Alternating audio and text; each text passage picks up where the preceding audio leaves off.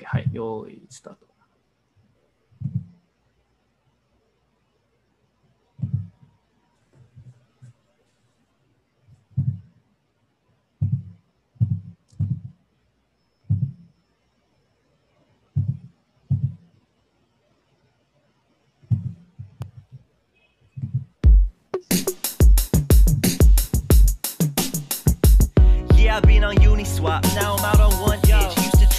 Trade centralized, now we on the fun shit. I'm the new Warren B, feeder ship's nemesis. When we go to Mars, I just hope that he remembers this. Used to shop on Binance, now they got a chain.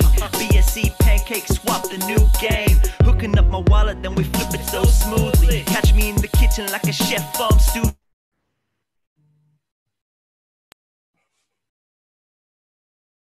Cruising about 88 miles, Wifey looking curvy and the vault so clean. Looking at me dirty, so I'm whipping up the cream. Ain't screaming from the rooftop. They say it's too volatile, but I see future refined nets like an oracle. Where's our boy Elon? We need some lithium. Gas fees way too high. We're getting sick of them. Indeed, five. Hey.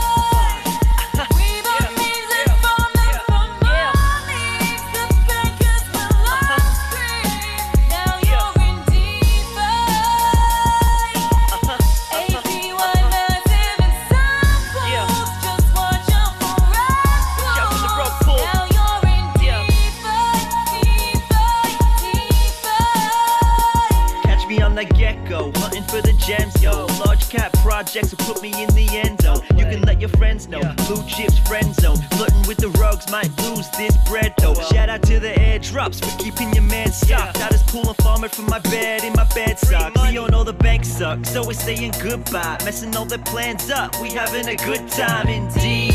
Five. Hey.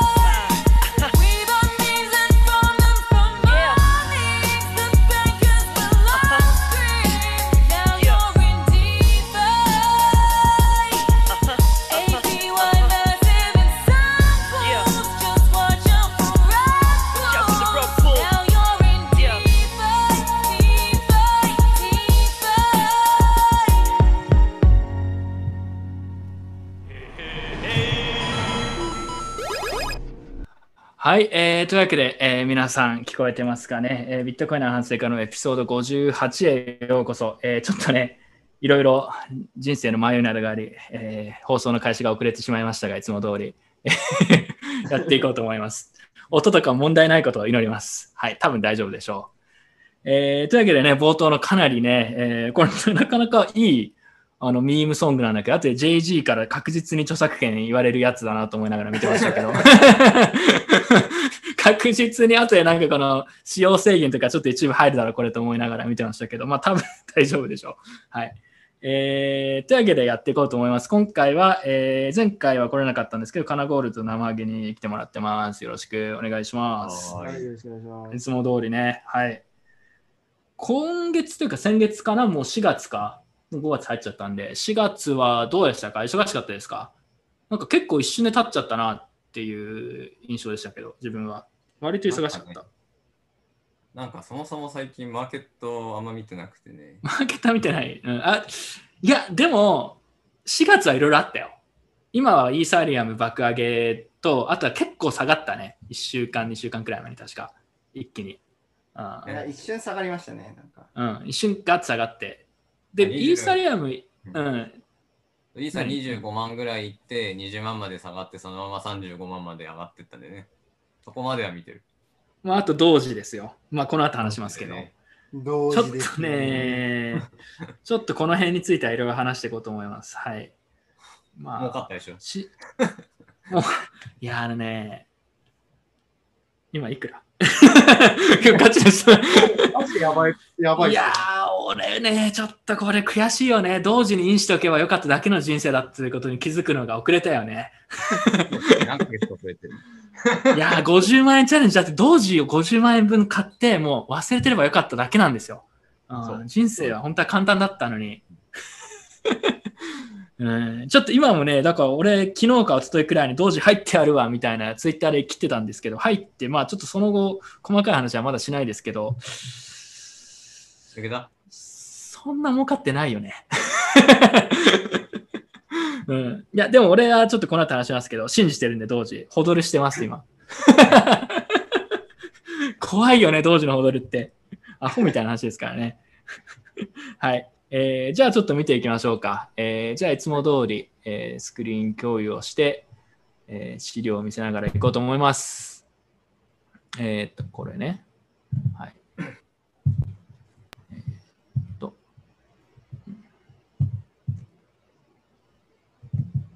はい。では、そして見てください。今日はいつもと違います。最初の、最初のスライドから見えるようになってるって。成長しました、ついに。いつもなんか間違えて途中のスライド見せちゃうんですけど、はい。今日はもう、あの、ちゃんとスライド1から見せてますね。はい。4月のやつですね。えーサーフィン、なんかでも前回全く同じこと言ってた気がしますけど、まだサーフィン行ってないんで、サーフィンを行きたいという話です。えーブロックヘッドポッドキャストの最新エピソードを公開しました。コブシュウさんのひも手の、ひも手の婚活戦ですね。えーっと、結構そこそこ面白い話がありましたね。あの、本人に許可取ってないのに合コンの様子をさらされる人とかいました。ちょっとあれ受けました。えーそれの前編を公開してます。興味がある人は見てください。で、あと今日もニュースの一部話しますけど、最近特にビットコイン関係のやつはもうなんか、ビットコインマーケット速報の別の企画で話してるんで、ニュースは本当さらっといく感じにしようかなと思ってます。はい。でもニュースさらって言って何を話すんだって話になりますけどね。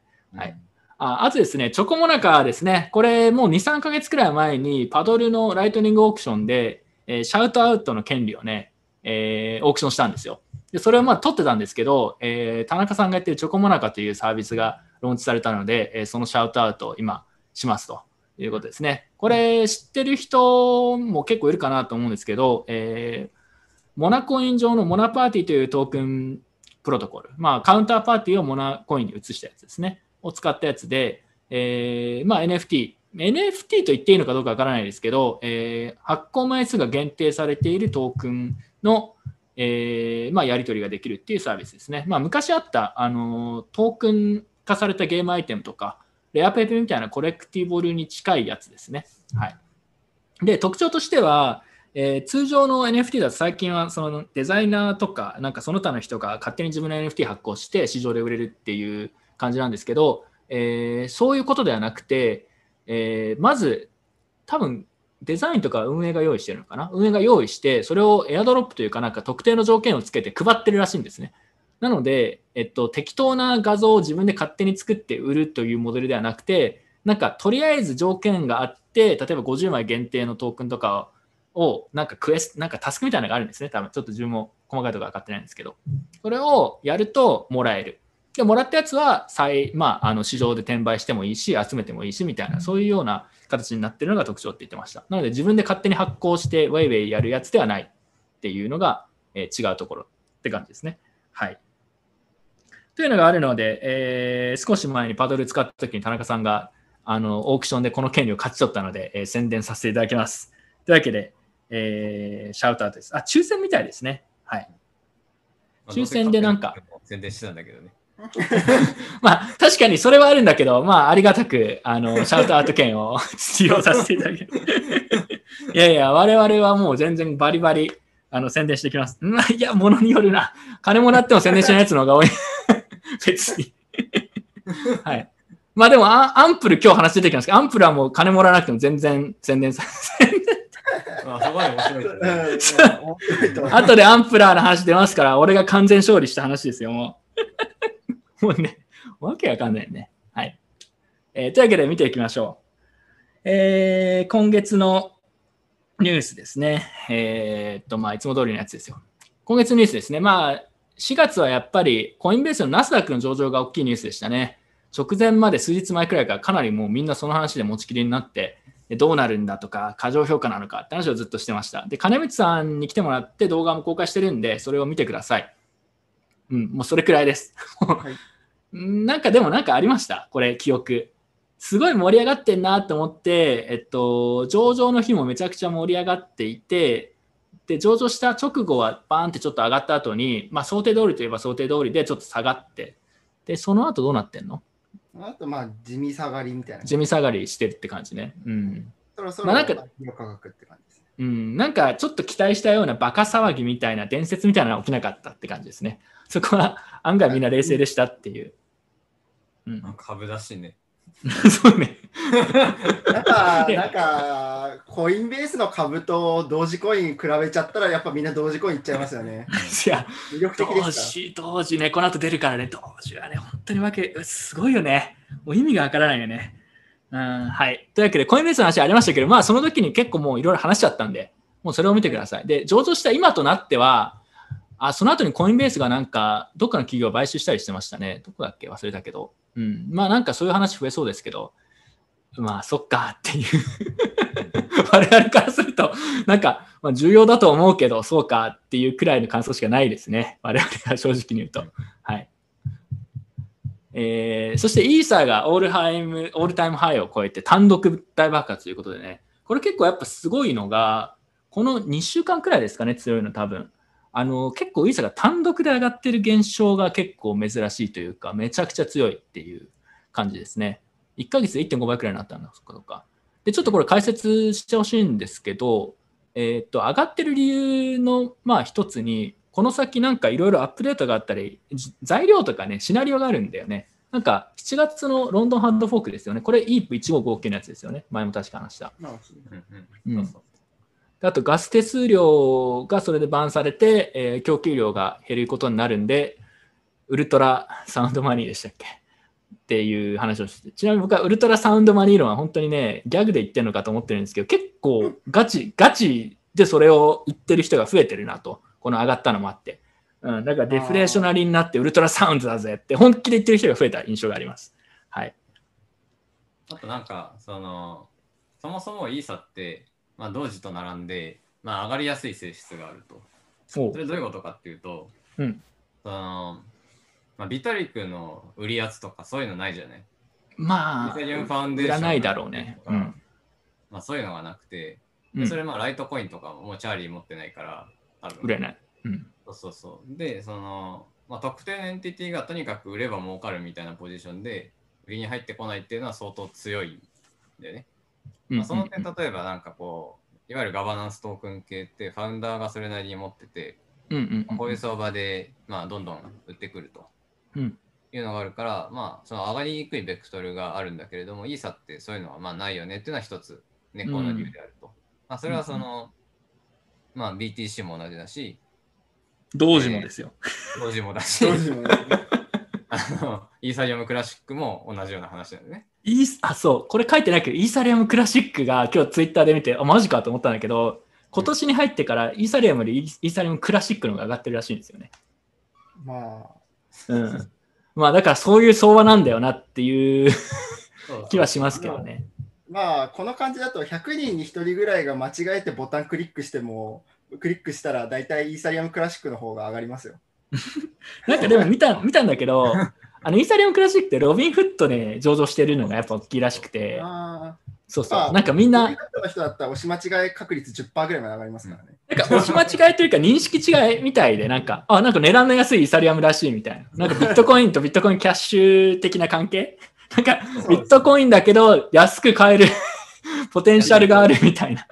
なんかそういう感じのようですよ、雰囲気的には。うんそ。うそうそうそう。で、あと、イーサ固有の話でいくと、あのイーサ2.0のステーキングみたいなの？うん。で、あのあ、そうね。コインベースが結構サポートしてたりとかで、はいはい、確かに。コインベースで買って2.0でステーキング報酬もらおうみたいな、うんまあ、そういうのをやってて、まあ、そのいわゆる売り売り玉がこう買った人からどんどん消えていうんうくと、んうん。そういうベクトルもあって、まあ、上がりやすい要素がある。うんうんうんうん。まあ、あとはなんかこう今後伸びてきそうな気配なんか、まあ、例えば7月にロンドンハードフォークとか、うんまあ、そんなんあるしなんかどんどん強くなってきそうみたいな、あとそうね ESD とかもなんか出るとそうねそうみたいなねうんうんうん。ユニスワップ出たね、ちょうど昨日。そうそうそうまあ想定通り、ローンチ日に価格落ちて、やっぱ出たと思って見てましたけど、最近はね、草コイントレーダーになってる自分企画で、結構見てますよ。こういうの。ああ、どうせ落ちんだろうな、ユニみたいな。あ、落ちたとか思って。あでも思ったほど落ちてなかったね確かに思ったほどは落ちてない。うん。なんかじわ落ちくらいだけど、ちなみに今見たらさ、イーサリアムクラシック今日だけで40%くらい上がってるんだけどあやばいよね、やばくない？うんいやー、買っとけよかった ETC。最近50万円チャレンジ停滞してんだよ、俺。もうなんか、この相場俺弱いなと思って。もうなんか、もうな、なんだろうな、バカになった方が今儲かるやつじゃん。うん。ロビンフットで上がってるコイン全部買って、ETC と BCH が買えばいいんだみたいな方が儲かるタイミングだから今、負けてるね、今。勝ててない。なんか、いろんな邪念が邪魔してる、俺を。そんな感じ。あと、ユニスワップはね、ちょうど出て、あの、その後なんかありました？普通に出て、出ました。無事に安定して、終わりですね。なんか、うん、無事に安定して動いてますっていう。はい。なんか、動いてるなーって感じです。動いてるな。流動性提供の LP トークンが、まあ、NFT になったと。うんうんうんでまあなんか技術的にいわゆる NFT だなっていうだけじゃなくて、うん。ちゃんと NFT っぽいことをやってきたっていうのは結構びっくりで。え、それ知らない？どういうこと？で、その、その流動性提供の NFT にうん。その画像がついてると。あ、かあ、あ、なんか見た。画像がそれぞれ違うんだ。へで、えそ。の画像なんかこう、なんとなくこう外から貼っつけてるんじゃなくて、コントラクトレベルで画像を。あ、へえ、それ面白いね。なんかちょちょっとそういうソーシャルチックななんか要素を入れたと。そうそうそうそう。なんああか気。合入ってんなみたいな。まあちょっとユニスワップっぽいね、それは。それはなんか面白い。うんお面白いっていうのは、その、しゃれ、しゃれた、しゃれたなんかあれだなって感じがしますね。うん。んなるほどね。そういうのがあったんだ。え、でも、V3 に出てもう使えるってことは結構もう流動性もそっちで出始めてるんですか？多分今300億円ぐらい、ああ、大体。なるほど、なるほど。V2 は V2 で今まで通り使えるけど、少しずつ移行していくってことなんだそうですね。なんかワンクリックで移行するボタンがあったりとかします。あ、そういうことですね。じゃあ、今はまだ多分 V2 の方が流動性あるけど、だんだん V3 に移っていくよってことなんですね。すね。はいはい。なるほどね。パンケーキもね、頑張ってましたからね、最近まで。パンケーキ、あ、パンケーキなんかハックみたいなのまたあったっけ？先月そういうのあったけど、あ、なんか面白かったのが、あのー BSC もスケーリングの壁にぶ当たり始めてるとかっていうニュース見たけど、あれ、知ってる？なんかてありましたね手数料もが結構高くなってきて、あとさばけなくなってきたっていう話をしてて、結構、最近 BAC たまに使うんですけど、なんか最近詰まってるな。ついに負けたのか、まあ負け。まあ、エヴァンジェリストはも いやーもともとエヴァンジェリストだもんね、BSC の。エヴァンジェリストですか BSC。元祖、元祖だもんだっね。て、僕多分そこら辺の BSC を押してる人よりも最初の方が使ってますよ、BSC。なんなら、なんなら結構、そうね11月ぐらいから使ってますよ。おーだからもうば CG に結構やっぱ補助金とかもらいたいレベルだよね、そしたらもうも。らいたい なんかその、なんかこう、ね、あの、BSC、BSC マスターの僕から言わせてもらうと最近ちょっと遅いなっていう感じですね。あーやっぱ感じるんだ、そこは。感じますね。遅かったりとか、あとは BSC スキャンの挙動がちょっと怪しくなっちゃったりとか、うんうんうんう。そうんいうあたりで、多分予想よりもみんな使ってくれてるって感じなんだろうなっていう。うん、なるほどね。はい。まあ、中央集権ですからね。まあなんなんとでも、なんとでも、なんとでもしてほしいですね、バイナンスに。あの、いろいろ増強して。そういう感じですけどね。はい。えっと、あとなんかあったっけかなあ、そうそう。なんかガス代が最近めちゃくちゃ下がってるんだよね。うん。合ってる。あれって、なんか、ビットコインでいうブロックサイズみたいなのマイナーが引き上げたんだっけ？それが直接的な理由みたいな話を聞いたけど。あちょっと上がりましたね。今、えっと、1回のブロックで入るガス代が、えっと、前まで1200万ガスだったのが、今1500万ガスとか。はいはいはい。まあちょっとって感じだね。2割くらい。うん。うーんでも、それだけじゃないんだあっけ？となんかマイナー、ちょっと僕うん詳しくないですけど、マイナーがちょっと最適化みたいなの測り出したみたいうなー話とか。なるほどね。今はどれくらいだ？なんか一時期めちゃ、まあめちゃくちゃって言っても、まあか過去の基準からするとまだ高いんだろうけど、一時期すごいまあ、あの一時期の平均よりも、まあ、半分か3分の1ぐらい。半分か3分の1くらいか。うん、それでもまあ前に一時期に比べて全然マシになったまあ、っね。ただ、まあ、イーサの価格上がった分加味すると、ああー日本円で言うと大体同じぐらい。同じなんだ、そっか。大体いつも同じぐらいって感じ。そういうことね。それは面白いな。大体見た目上は下がってる見えるんですけど、まあ、日本円に換算しちゃうと、いやあだって俺ってないです。アンプルのガバナンストークン売ろうとうんぞこれみたいになってちょっとためらったから。アンププル、アンプルガバナンストークン、本当に。ホドラーですよ。アンプルトークンアン,、うんアンプルは、インサップ V3 は対応してないらしい。してないです。え、マジか V3 でアンプルはできない。大丈夫です。見ましたから。でもバイナンスとかも対応して、コインベース対応してるから。俺確認したら、コインベース対応してんのこれと思って。コインベースマジかと思って。はい。まあなので、イーサリアムがでも強い月でしたね。まあ今ちょっと落ち着き始めてるかなって感じですけど、でもわかんないね。もはやもう一段階いくかもしれないし。うん。なんかすごい強いなという感じです。はい。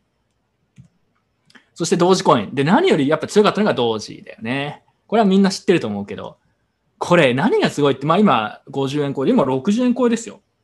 うん。70円いったもんね。一一瞬70円いった。うん。売り逃した。んで、ともかくですね、売りタイミングを逃してしまった。ともかくこれ何がすごいって、時価総額、まあ9兆円とか10兆円近いわけよ。そうすると、もう、ホンダ、三菱 UFJ に、任天堂超えですよ。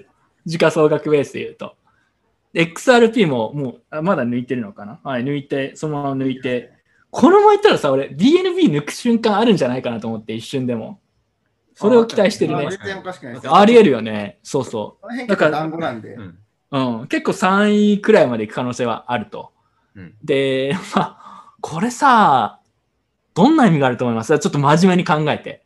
真面目に考えると。ただのギャグで終わりなのか、なんか考えることあるかなと思いますか？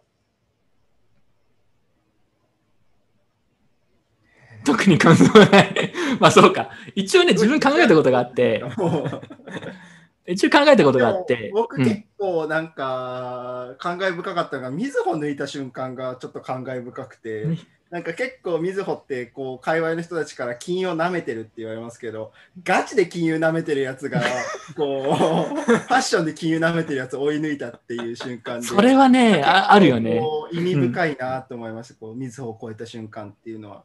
うんうんうん。なんか外部のさ、あの、あんまりこういうの詳しくないし、興味もない人からすると、例えば既存金融の人とか、これギャグコインが三菱 UFJ の時価総額超えてる時点で、この界隈全体けしからんというかもう、もうなんかくだらないなって思ってる人結構多いと思うんですよね。で、それは、まあ、間違いでは全然ないと思うんだけど、同時に、あのーそれでもここまでいっちゃうで、なんか株式投資家とか結構ね、いろいろ時間かけて真面目にやって、なんか真面目にやってる人をバカにしているという点では、まあ本当に面白いなというところと、あとはロビン・フッターとかもそうなんですけど、若い投資家層みたいなのが本気出すとこういうこと起きちゃう。なんか今後もだから別にどうじゃなくても似たような別の銘柄で同じようなこと起きても、まあおかしくないですし、なんかそういう点では、投資のスタンス自体が結構なんか破壊されてる感じがしますね。なんか真面目に企業研究とかする意味あんのみたいな。うん、そういう若年層が好きな、まあ、TikTok とかもそうなのかもしれないけど、もう分かんないんだよね、俺 TikTok は。もう何が面白いか分かんなくて。ただそういう層が投資に入ることで、なんか投資の常識が変わってしまってるみたいなさ。うんそういうのが真面。目に企業研究とかするよりも、お祭りの方が強い。そうそうそうそうそうそう。いやでも本当に投資がさ、そういう要素も加味しなくちゃいけなくなってくる可能性あるわけじゃん。なんだかんだこう持続性あるのがすごいですよね、同時。なんだかんだ1ヶ月ぐらい持ってますよね。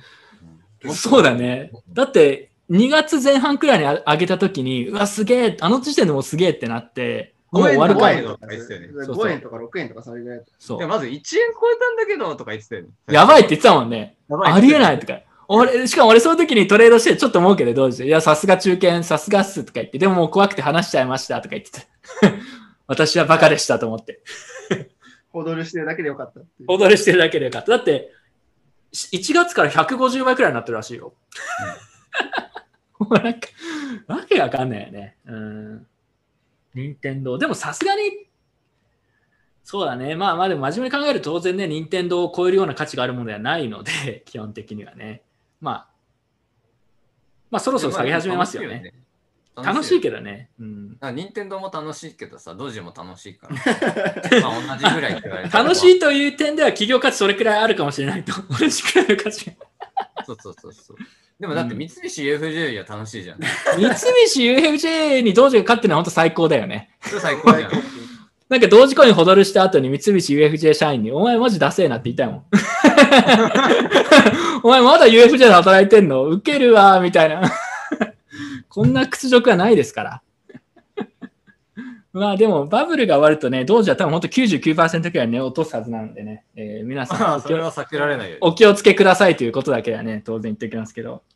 でもそろそろこれもあってね、バブルちょっと後半戦入ってきたかなっていう、なんとなく、まだちょっと早いかもしれないけど、そういう感覚ありますね。とやっぱり先月ぐらいからちょっとこのニュースもなんかちょっと縮小気味になってきた感じのニュースがわかる増えましたよね。うん。まあちょっとね、後半戦入ったなっていう、そろそろ。そう飽きてきましたよね、このニュース。うん、もう一上げくらいいくかもしれないけど、そろそろ、そろそろなんかでかいの来そうだなって感じがしますちょっと。気をつけた方がいいよぐらいですね。うん。はい。まあ、そろそろ気をつけた方がいいよって多分2月ぐらいからずっと言ってるんだよね言ってますそうなんだよね。2017年とかも、だって2017年中ずっとそろそろ気をつけた方がいいって言ってた気がするもんね。なんか何もあってないけど、だから分かんないんだよね、そこのタイミングはね。うん。はい。そろそろ気をつけながら同時ロングした方がいいですね。そうみたいな。そういう話。やけどしない程度に。やけどし、俺はやけどしてるからですね。でね、なんかね、同時のことを聞くたびに思い出すんで、あの、デブコン大阪ってあったじゃない。ああったね。あうん、デブコン。であの時にね、同時いました。そう、あの、イベントで、その、同時が来てたの。本物の同時。ああ。なんか言ってたね。覚えてるわ。そうそうそう、なんか、同時の飼い主が、なんか本物の同時連れてきて、あの、元のその写真のうん元になってる、オリジナルの？オリジナル。オリアルオリジナル。あ、それは知らなかった。へで、え。俺、ツーショットの写真撮ったんだよ。で、なんか、飼い主も、なんか、なんで呼ばれたのかよくわかって、未だに分かってないんですけど、なんか、交通費とか宿泊費もらえたの。それ、てかさ、その飼い主がさ、今写真出してさ、同時コインの寄付やつがやったらもうすごい稼げる。同時、やばい同時 NFT やばいでしょ、うん本当に同時本当にガチモノ同時ファーザーになるよね、そいつ。そうそうそうそうそう。絶対やった方がいいよね。連絡先知ってる方いたらぜひ連絡してあげてください。今すぐに同時コインのウォレットを作って、そこにパスフレーズを全力で記録して、そこにをネットで貼れと。写真と一緒に。それでお前はもうミリオネアになれると。多分本当になれるからさ、もうそれミリオネアはね、さすがになれると思う。まあねバカ、バカな世界ですけどね。さすがに最低限ミリオネアにはなれる。ばバカだけどね、そういう世界になっちゃってるんだよね。しかも大分のワンちゃんですね。はい。まあだから、うんでも考えさせるところはね、なんか真面目、真面目ってなんだろうとか思ったりしますよね、最近なんかね。うん、そうなんだよね。社会だよね。はい。では次行きましょう。えーアメリカの銀行で直接ビットコインの売買が可能になるであろうという報道がありました。これはニューヨーク NYDIG っていうのかな？わかんないですけど、カストディ企業が、えーまあ、リークというか、彼らによると、えー年、なんか銀行からすごいこう問い合わせみたいなのが来ていて、なんか話を聞くと、要は銀行からすると、コインベースとかから、違う、自分の銀行口座からコインベースとかに送金する人がめちゃくちゃたくさんいると。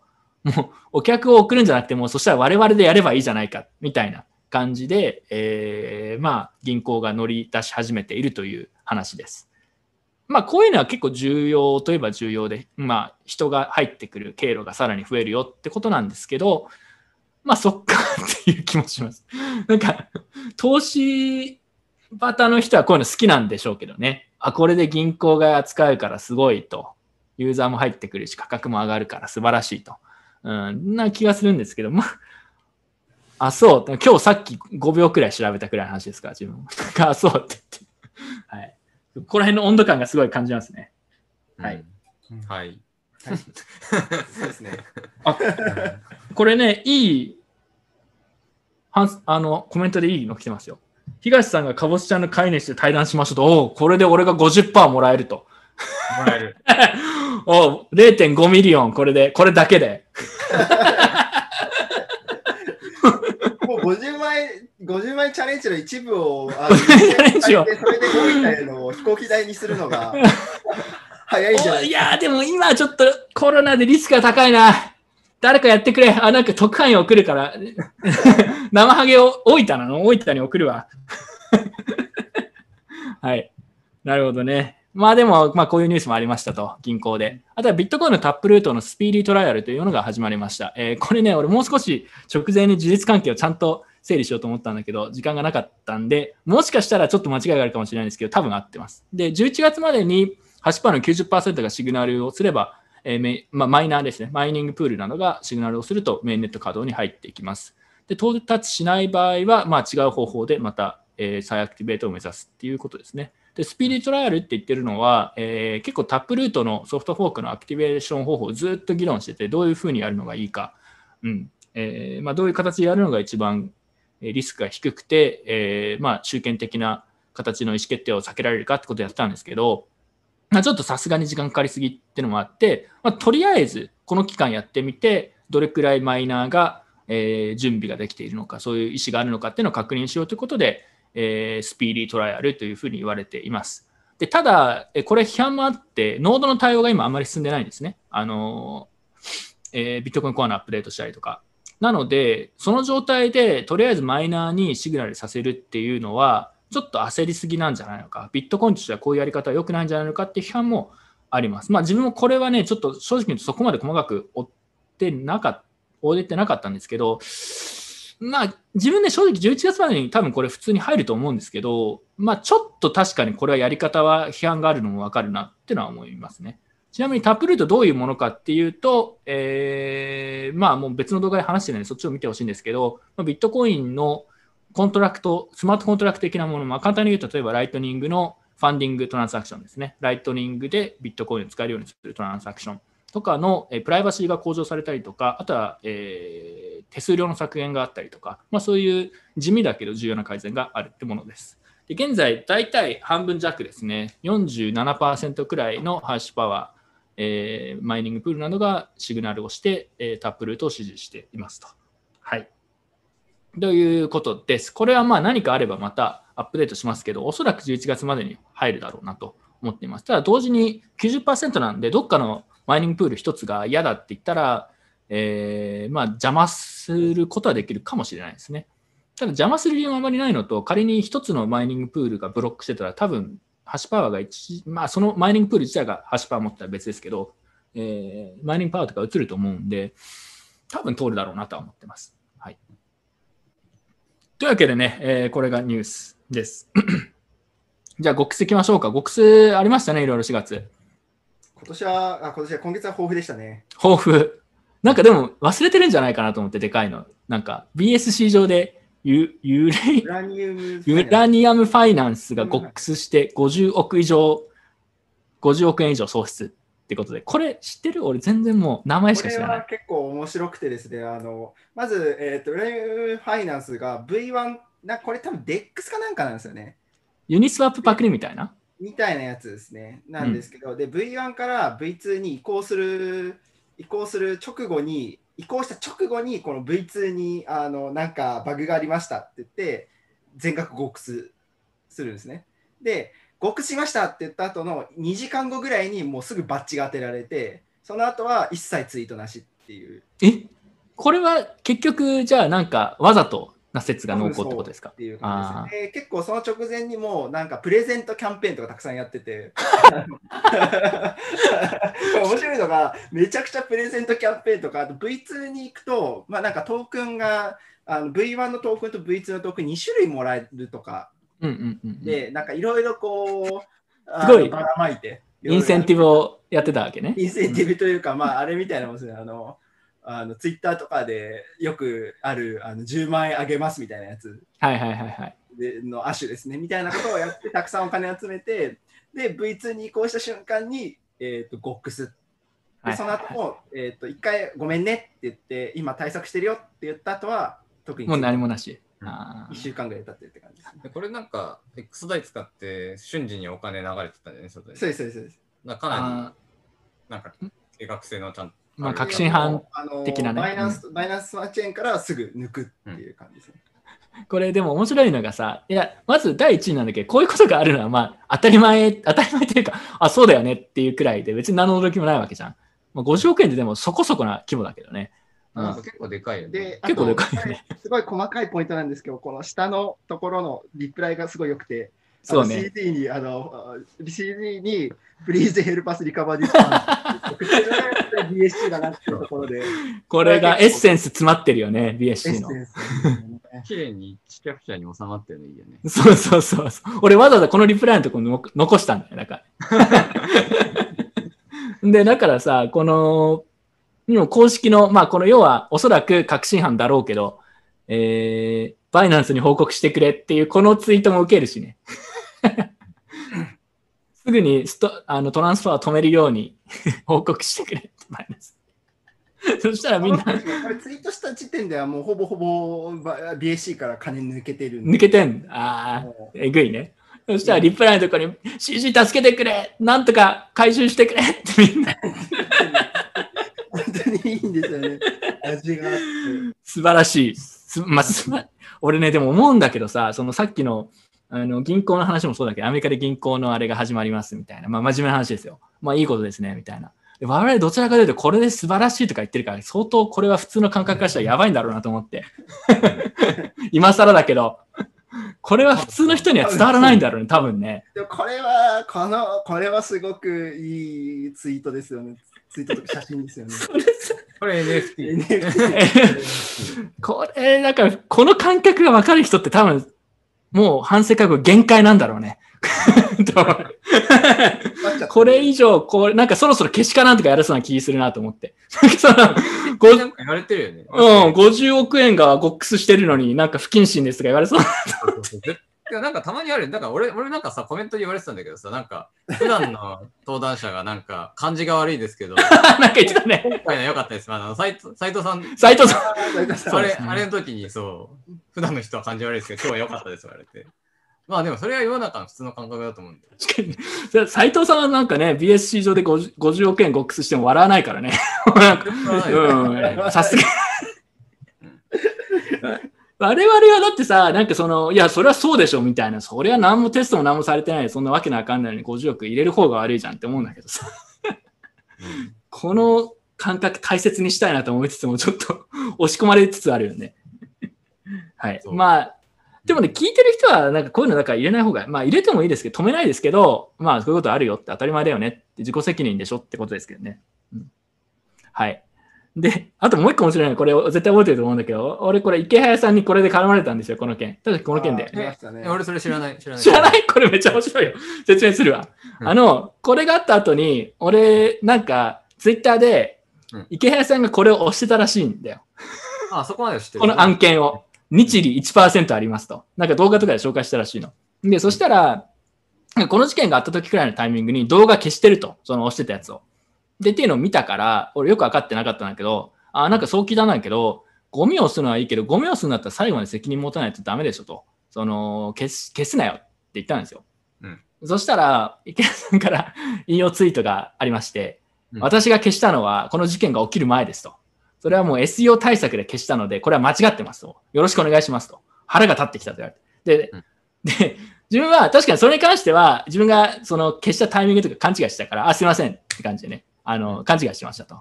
言ったことは正しくないですと。って言ったんだけど、で、まあ別に自分はそれでどうでもいいんだけど、冷静に考えると、この日利1%、1%か10%か忘れたけど、それを押してるのってどうなのという、まあ元のツッコミは冷静にやるとあるんだけど、まあいっかと思って。まあもう、需要と供給ですから、なんかそういうのを求めてる、そういう情報を求めてる人もいて、それをね、あの池谷さんが動画とかにしてるだけなんで、案外被害者いないのかなとかちょっと思っで、て。ちなみに日利1%っていうと、もともとの感覚だとさ、やばいややばいやつしかないじゃん。ポンジの配当型ウォレットとかそういうのしかななかったけど、うんパンケーキとかね見てるとね、あらあの、なんか200%は当たり、年年率200%当たり前 ミニマム200%みたいな、そういう感じなんだよね。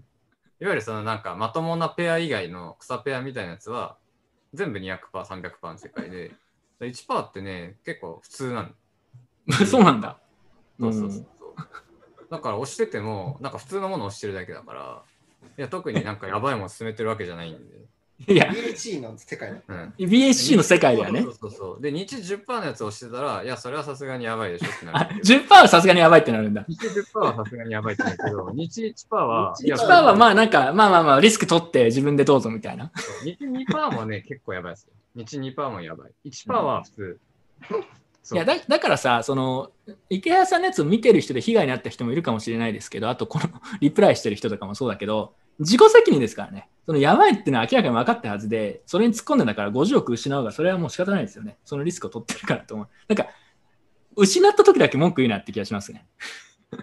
個人的には。うん、でも面白かったのが、自分それ言ったら、あの、ツイッターのリプライとかで、池谷さんのなんか、なんて、なんていうんですか、まあ、信者って言ったらあれですけど、から、なんかその自己責任も取らない、取れないような人は発言しないでください。俺がにそれ言うかと思って、その、その、自分で自己責任取れない人がそういうこと言うんですよねとかって言われて、まあ別にいいけど、なんかその、って思ったらちょっと面白かったですね。うん。支持者から、これは自己責任だから別にいいでしょって言われて、あ、まあそうですね。っていうのがありました。まあ、工事的にはそのやばいやつをしてるって感じだけど、いや、日1%ぐらいので、そんな50億も集まったんだみたいな。結構当たり前にあるのに。っていうのは俺はびっくりで、それは。まあでもだから、他にもそういうのたくさんあって、他のやつはまだゴックスしてないというね。うん、そうそうそう。で、うん。これすごいね。なんか50億集めるってそもそも結構すごいわと思って。そうねまあでも、なんかこれ以外にも他にもなかったっけ？なんかあった気がするよ。うんうんまあなんか、まあなんかいろいろありましたよ。BSC 系で。多分2件か3件似たようなボックスが。大体同じようなもんで、これが一番面白かったんで。大体同じようなもんなんで、まあ特に話すことはないですね。はいうん。コインシ、これ面白かった。これ俺も本当にどうでも、これね、本当にどうでもいいニュースなんだけど面白かったね。詳細は俺もよくわかってないんだけど、コインシードっていうと取引所かな？なんか俺、なんか、あの、お金預けておくと、まあなんか、あれの仲介、トレードの仲介をしてくれるみたいな感じのサービスですね。あーまあカストリー系のセセービングサービスって言ってたね。なんか。そうねうん。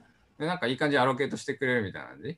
ああ、そういうことね。まあ自分たち自分でもいじいじれる感じですね。うんうんあで、そしたらドージコ全部の資金をドージコインされたっていうので、これ左側の写真は、えーっとそういう写真であの全部 2, 2万6000枚のドージコインを持ってるんですけど、もうビットコインもゴールドもイーサリアムもゼロになってるって でで、反対側の、えーっと、Your ポートフォリオのところは、預けたのは BTC と XRP を半々で預けてるんですけど、下の方のあの portfolio details のところがドージ100%になってる で。も結果的に結構良かったじゃん、これ。さらに面白いのが、同時に変えた次の日に、あのなんかアプリケーションにアクセスできなくなってるんですよ。だから引き出せなくなっちゃったんですよ。だから、こいつはなんか持ちに、普通に持ちただの、こう、エグジット詐欺。でもさ持ち逃げ詐欺だったんですけど、ただこいつのエグジット詐欺の現実が高いところは、最後の最後で全部を同時に変え同時にして。エグジットしたっていうのが、やっぱ天才的な。えでででもさ、要はこれアプリ上で全部同時にしてるだけで、別に同時に本人が変えてない可能性があるってことでしょ？可能性もあります。うん。可能性も全然十分あります。全然多分そうなんだろうね。例えばビットコインとかのデポジットが多かったら、あ、うんこの人たち同時すらもらったね。そうだよね。それを盗んだってことはあの、たただ同、時に同時に同時にそういうこと。はいこれタイミング2、3週間前だよね、多分ね。これだからもっと芸術点が高いのは、もしこの犯人が本当に全部同時にしたら、そいつは今すごい金持ってるってことになるよね。本当に同時にして全部持ち抜きしてて、それをほどらしてたらね、こいつが。相当芸術的だよね。そういうことがあったって。エグジット詐欺する、ただのエグジット詐欺だと多分芸がないと思ったんでしょうね、うんこのこれはすごいね。だから、うん。これセンス。いや、だから、これもう一回言うけど、これをセンスがあると品評してる我々はやばいと どうしてこうなったみたいなね。はい。まあでもこういうことがあるので、皆さんお気をつけくださいという。うん BF もそろそろ、あ、BF 同時扱う、ど同時、日本の取引所同時扱わないの？もういけんじゃないの？えっとね、財布やってくれそう。すれば、あの通りうる通るよねそううん。あの申請してから長いんでね。同時、あなんか盛り上がってるか今、今申請しても、うん、うんインコ降りるの半年後とかだから、あダメだね。もう終わってんだよ。もうさすがに終わってんだよ。いや、先見の明があってさ、半年くらい前からもうなんか同時申請してる取引所あって、今、この瞬間になんか上場したら、それすごいね。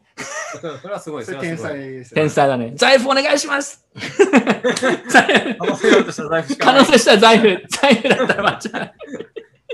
財布はワンチャンあるから面白いんだよな、本当に。はい。えー、っていうのがありましたね。でも別に同時持っててもいいけどね、モナコインがあるんだからね、同時もあっても。ねううんんはい。トルコの取引所でゴックススキャンダル続出ってのがあって、これも俺結構好きで、なんかトルコだと2、3、ほんと3週間くらい前かな、4月に、えっとね、これもね、俺ちゃんと見てないんだけど、要はね、支払い仮想通貨による支払いを制限するっていう、うん、これ決まってるのかな？情報が出たと。で、それと関連してるかどうかわからないんですけど、なんか結構、規制とかも厳しくなりそうっていう雰囲気になってるっぽいんですね、ちょっとずつトルコ。トルコってあと知ってるかもしれないけど、えー結構報道でもよく出るんですけど、ビットコインの、え流通がめちゃくちゃ実は盛んな国の一つなんですよ。でそれなんでかっていうと理由いろいろあると思いますけど、あのー世界を代表する草フィアットコイン、コインというか通貨、トルコリラを要する国なので、あのー結構そういうのもあって、なんかもともと関心が高いらしいんですね、ビットコインとかに。で、だから保有者も多いっていう報道があって、すごいユーザー数とかもいるんですよ。うん。そういう国で、でもなんか規制が強くなりそうってなったら、えーそれもあってかどうか、関係するかどうかわからないですけど、えー取引所で取り付け騒ぎみたいなことが複数件あって、70人以上逮捕っていう、すごいよね、警察にっていうのがあって、あただ CEO はもうなんかアルベニアかどっかに逃げて、2000億円以上の資産を持ち逃げした可能性があるし。やばいよね。ギャングスター、ギャングスターすぎるよ、これ。で国際系、インターポールに追われてるらしいよ、こいつ。ジャンクはそうだろうね。うん。インターポールに追われてるらしい。すごい、2000億円。まあ似たような話が B ビットコインっていうのもあって。はい。っていうのがね、トルコであったようです。はい。まあこれはクラシックボックスですね。うん。日本ではこういう話全然もうなくなっちゃったんで、まあいいことですけど、海外ではただまだこういう話ありますよっていう。うんはい。というわけで今月の中地行ってきましょう。今日はなんか真面目な話ほとんどねえな。もうなんかニュースもすぐ終わっちゃったし。ガンガン行きましょう。XRP が復活ののろしパンプということでね、4月ありましたね。いきなりなんか結構上がったんじゃん？2倍くらいに。そうですね、2倍、2.5倍ぐらいね。すごいね。200近くまで行ってんの確か。それ200うん円するかしないかぐらいまでいって。でもでこやっぱ同時の方が強かったっていう。同時にま、しかも同時に逆転されたからね。これで同時に勝ってたらもしかしたら今月のニュースの方にこっちがいたかもしれないですね。そうね。こっち、中地だかもしれないですね。でもさ、面白いことの一つがさ、カナゴールドが言ってたやつにも関係するんだけど、あの、売るやつがいないって話してたじゃん。XRP もリップル社が売りややめたら結構上がってきてるってマジウケるなと思って、信者すごいなと思って、やっぱりそれでも。あの売りやつさえなければなんかもうどんどん上がっていくんじゃない？このままと思って。さすがっすね、XRP。で、それに関してですね、ちょっといい動画があったんで、ちょっとまあ、小休止も含めてその動画を流そうと思います。これです。前回もこの動画流したけど、そのなんか別バージョンで靴を受けたんで、休憩も含めてちょっと流します。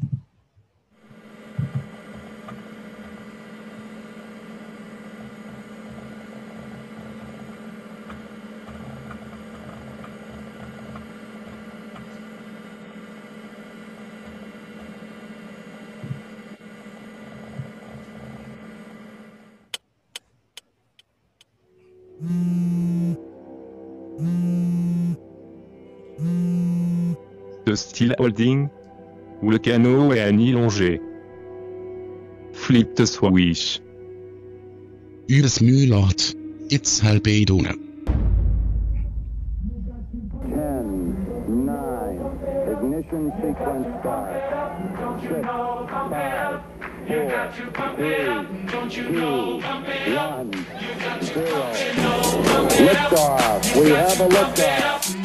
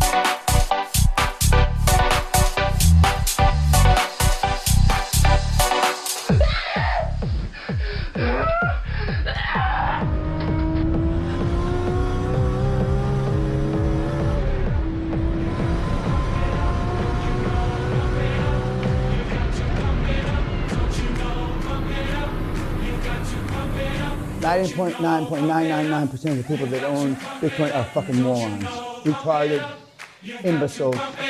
Don't you know, pump it up. You got to pump it up, up, up, up, up.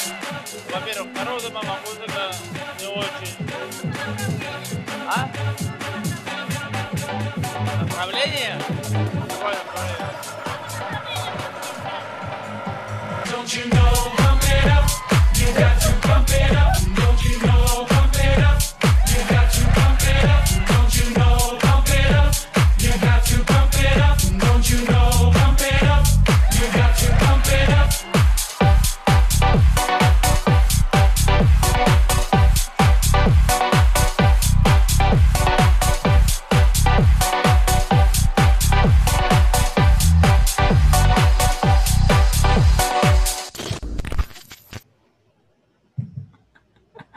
というね、動画がありました。めっちゃいいっしょ、これ。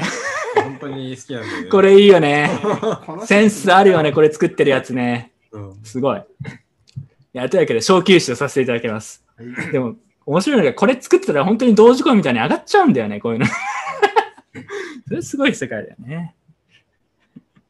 はい。えーというわけでね、XRP さんが上がってますということで、あの、おめでとうございます。なのか。はい。まあでもドージには負けてるということで、ちょっと残念でしょうね、ホルダーとしては。えーフェイプロトコル。ローンチ後0.7ドルにペッグするって、俺これ超好きなんで、これ知ってる？調べてた？これね、俺ちょっと聞いてめちゃくちゃ笑ってたんだけど、あの、フェイプロトコルっていう algorithmic ステーブルコインの一種なんですけど、えー、え、カナゴルと生毛、これどっちか、なんか仕組みをある程度理解してる？あー全然理解してないです。理解してない。カナゴルも。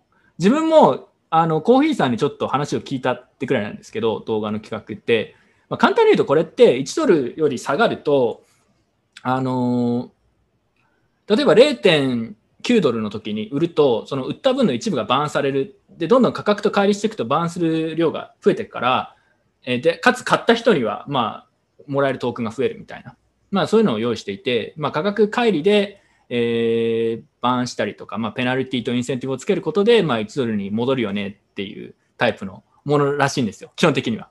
多分この理解で、ま、あのトークはないはず。で、もちろん他にも細かい話はあるんですけど、でね、なんか、で、実際じゃあ何が起きたかっていうと、このフェイプロトコルには別にガバナンストークンがあるらしいんですよ。で、それでガバナンストークンのセールみたいなのをやって、えみんなお金集めるじゃないですか。それでめちゃくちゃすごい金額集まったらしいんですよ。何千億円みたいな。うん。なんか結構まともな VC とかをしてるとかいう話になって、期待値が高くて、めちゃくちゃお金集まったらしいんですよ。で、えっと、イーサとかを、えー送ると何があるかというと、半分そのフェイのステーブルコインがもらえて、半分ガバナンストークンがもらえるらしいんですね。で、ただみんなそのガバナンストークンが欲しいわけじゃないですか。で、みんなガバナンストークンをもらって、それで価格が上がると思って、セールに参加してやってるんで、みんなそのフェイのステーブルコインを売り始めたらしいんですよ。もらった瞬間に。で、何が起きたかっていうと、そうすると価格どんどん下がってって、バーンされる量もどんどん下がっていくじゃないですか。で、なんか0.7ドルくらいで、あのーバーン、全部バーンされるらしいんですよ。なんかその、簡単に言うと。ただみんなもう仕組みがよくわかってないのと、フェイいらなすぎるみたいな感じで、売り続けて、0.7のところで均衡しちゃったらしいんですね。簡単に言うと、一度じゃなくて。もうちょっと売ってちょっともらえるんだったらみんなフェイすぐ売るみたいな。で、なんか、あと他にもなんかソフトウェアのバグかなんかがあったとか言って、なんか、なんかやろうとしたことがうまく機能しないみたいになって、あ、そうそう。で、じゃあ価格が乖離し始めちゃったらどうなるかってことで、最悪、その、トークンステールで集めた、そのイーサーとかを使って買い支えるっていうのをやるから、まあ、まあ、それは買い支えるとじゃあ1ドルに行くわなって感じで、1ドルになるって話だったんだけど、なんかそれがうまく機能してないかよくわかんない。か、もしくはもうなんかアホすぎてやめるって言って売らなかったのかよくわかんないけど、うん、なんか全く機能してなくて、しばらく0.7ドルにペックしてたらしい、それで。めっちゃ面白いなと思って。で、今戻ってきてるね。うん、そう。はい。という、ステーブルコインです。どうですか？俺結構これ芸術点高いなと思って、話聞いてて好きだったんだけど。これなんか、ちゃんと今1ドルぐらいまで戻ってんだもんね。まあこれは時間が経ってみんな冷静になったってことだと思うけどね。要は0.7ドルで言ってもあんま意味ないわけじゃん。全部バーンされるんだったら。うん。冷静に考いやなんかこれまでさ、前なんかステーブルコイン特集やった時にはさ、もう最後1ドルからどんどん離れて、なんかカスになってったのばっかり見てたじゃん。うんうんうん。あこれ、なかなかすごいよね。まあ戻ってますからね。戻ってるから。いや、だって、あれだもん、集めた、なんかかなりたくさんお金集めたらしいから、なんかうん何百億とか1000億とかそういうレベルで。ね。まあだってそれで最大、ね、最悪買い続ければ、まあ価格はある程度 支えられるから。なんかそう、もともとそういう予定だったらしい。なんか買い入れが激しくなっちゃったら、そのコミュニティファンドから買いますみたいなことだったらしいよ。なんでもちょっと、うん、それくらいしか自分は情報ないんだけど。お金集まったんだろうね。なんでそれにそこそんなお金が集まったか、いい質問ですね。なんかね、まあよくわからないけど期待されてたらしい。なんかそれっぽい人たちがやっていると。うん。あとなんか、どっかの有名な VC がお金を入れてるみたいなことで、あ、これいけんじゃないかって言ってみんなお金入れたっぽいですね。うん。あこれフェイリアーって呼ばれてたらしいが入れてるやつだっけ？多分、多分そう。多分そう、多分そう。うん。フェイリアーって呼ばれてたらしいですから。いいね、いいね、いいね。これいいよね。いいね。フェイリアレイリアいいですね。いや、いいよね。そうそうそう。えっと、それはね、すでに動画で話してるんで、興味がある人は、あのー、BeSpeak のやつで、フェイプロトコルどうのこうのって動画あるんで、えーそちらを見てください。えーまあ、そういうのがありました。うん。まあ、でも、これでも話してました。多分1ドル戻すよね。なぜかっていうと、さすがに時間経つとみんなもうなんかね、冷静になるし、もう、もうわけわかんないってなって、あとはその VC とかがみんな安心してくれ、1ドルテック戻るからって言うと、まあ戻るってだけです。うんはい。そういう話ですね。結構面白かった、これ。ウクライナの公務員ビットコイン持ちすぎ問題。これすごいですよ。ウクライナって実は昔からビットコインの開発者めちゃくちゃ多い、なんかすごい集積地区の一つで、うんななんかウクライナ多いんだよね、昔から。なぜかわからない。本当13年とか2年くらいかビットコインミートアップめちゃくちゃ盛んだったらしいんですよ。で、そこで見たら652人が総計46,351 BTC を終え、は？みたいな。国会議員の保有量トップは1715 BTC。は？みたいなさ。やばくね？みたいな。1万 8000PTC がすごいですよね。ウクライナもしかして最強国家になるのかなこれからと思ってさ。やばいよね。なんか下手な、なんか、これあれですよね、多分この何ディニプロ市、わかんないですけど、この市のあの予算よりも多分こいつが持ってる BTC の方が、絶対個人でね。個人でね。いや、でも、も、うん。その後になんかニュースが出て、なんかこの市議会議員がさすがにそこまで持ってないみたいなことを言って言ってる。いや、でも、あれなんじゃないの？ちょっと自分であえて低くしてんじゃないの？わかんないです。でも、ボーティング、ボートアクシデントにあったっなんて。か、そんなたくさん持ってないよっていう、なんかこれ結構、なんか調査いい加減でみんなお多めに申告する話があるんだみたいなことを言った後に、でも僕はそれでも結構持ってるけどねってボソって言ってたのすごいよかった。だから、そうね、もしかしたらこれほどは持ってなくても相当持ってる人もウクライナ少なからずいるっていうのは事実だと思う、実際に。うん。そうなの、ウクライナめちゃくちゃ。もまあ結構持ってはいると思います。うん、そうそう、公務員とかじゃなくても、個人とか開発者でも結構持ってる人多分いるはずだから、ウクライナ。特殊だね、ここ。特殊な国の一つだと思う。こんなビットコイン持ってるのに、議員とかやるマインドセットってなかなかないよね。いや社会貢献じゃないの。すごいよね。なんか結構こうどうやって BTC 流れてきたのかなっていうのもちょっと気になるんですよね。こうね公務員が持ってるっていうのはどうやって流れてきたのかなっていうのはちょっと気になる。初期のマイナーとかがなんだと思う、多分。うん。公務員がやって、国会議員がやったのかどうかわかんないけど、そうそう。あーそうウクライナで初期で持った人は開発者でマイニングしてた人とかっていうことだと思う。うん。うん、まあでもウクライナ興味深いんで、あのーちょっとウクライナ遠征しようか。世界がコロナに打ち勝ったら。ウクライナで会おう。ウクライナ俺行きたいから。冬は嫌だな。ちょっと夏に行きましょう、来年。うまくいけば。はい。じゃあ旅行行きますか。これマジマジ行こうぜ、ウクライナ。俺も普通に行きたいから、ウクライナじゃあ。そうしよう。うん。うん、はい。では次行きましょう。あ、これね。セクシー女優も BSC で NFT 発行する時代ということでね。えー、畑野由衣かな畑野由衣というセクシー女優が、個人、あ、そうね、ツイッターで NFT カードキャンペーンをやりますっていうのをやってたそうです。自分見てないんだけど、もうこれ売れたんですかねわかんないです。畑の言う NFT 結構えぐいボンディングカーブなのにグラフの軸が NFT の数と価格で同じ程度めっちゃ安く見えて草。な、なにこれ？これボンディカーブって言って、なんか売れれば売れるほど値段が上がっていくんですよね。ああ、そういうこと、そういうやつなんだ。で上上ので、えっとプライスは BNB 建てなので、その100とかいかないじゃないですか。100とかいったら1個600万とかなんで、うんうんでめちゃくちゃボディカードこう上がってるんですけど、上が上あのアマウントと同じ軸であるせいで、あの 軸が800あるんですよ。軸が800あるんですよ。ちょっと待って。え、左、何これ？価格？枚数？えっ、と、赤が枚数で、下の方によくよく見るとオレンジ色の線があると思うんですけど、これが価格なんですよ。あで、オレンジの方は、えっ、と、単位が BNB なんですよね。つまり 1, 個ごとに6万円とか7万円ずつって感じあ600ドル600ドルこれはわざとかわかんないけど、このグラフ単位も書いてないし、わけわかんないな。そうですそうですそうですで、アマウントは枚数なんですよ、こう赤で。で、この軸は赤に合わせてるんで、でこのオレンジの黄色のプライスのとこを、あのー拡大してみたらすごいことになってるとす。ごいことになってるっていう。結構10倍ぐらいになってるって、このカーブが10倍とか20倍とかそういうぐらえぐいな誰が裏で糸引いてんだよ、これ。ウケる。なるほどね。で、で生ハゲは当然参加したんでしょ、これ。あいや、の参加して、今日じゃないですか。今日、今日、今日じゃないですか、今日。参加しようぜ。あ、本当だ、今日なんだ。え、今日？今日です、今日です、今日です。え？昨日21時って今じゃない？じゃん、そうそうですよね。え、じゃあ、い今、今ちょっとえこれ聞いてる人今す？ぐ買ってください。買ってください、誰か。誰か買ってよ、これ。はい。というわけで、こういうのがありました。はい。えー、おもしまあ、面白いのかな。でも、これ BSC を選んでるところら辺がいろいろ面白いよね。買ってる人も。分かってるよね、いろいろね。裏で糸引いてるやつもいろいろ分かってんなっていう。しかも CG にメンション入れてる。しかもこれ絶対本人ツイートしてないでしょっていう。絶対そうです練習やるとか絶対本人ツイートしてないじゃんっていう。何言うか分かんないね。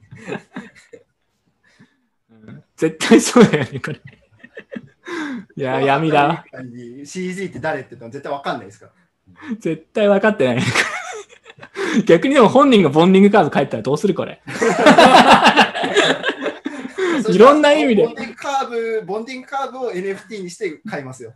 いろんな意味でファンつきそうだよね、それ。本人計算してたみたいです。しかも、これもちゃんと、わざとグラフの単位とか見せないようにして分かりづらいようにわざと本人が作ってるって。そしたら買うぞみたいな話になるからね。はい、そういうのがありました。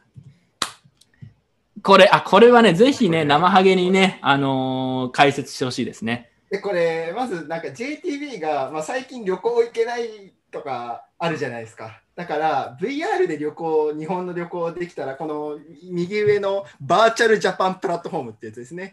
情報流と小流と交流をね、こう、こうぐるぐるすることによってリアル空間となんかなんちゃらかんちゃらがどうちゃらこうちゃらみたいなバーチャルとリアルの垣根を越えた持続可能な新たな交流網を構築するっていうこう VR でねなんかこういうことができるっていうのででえーっとでまでそれでな80億円100億円ぐらい近く100億円近く突っ込んでえーっと VR を作ったんですよこう日本の観光いろんな観光地の VR を作ったんですよでそしたらいろいろ突っ込みどころが多くてまずあのポリゴンが全体的に荒いんですよね。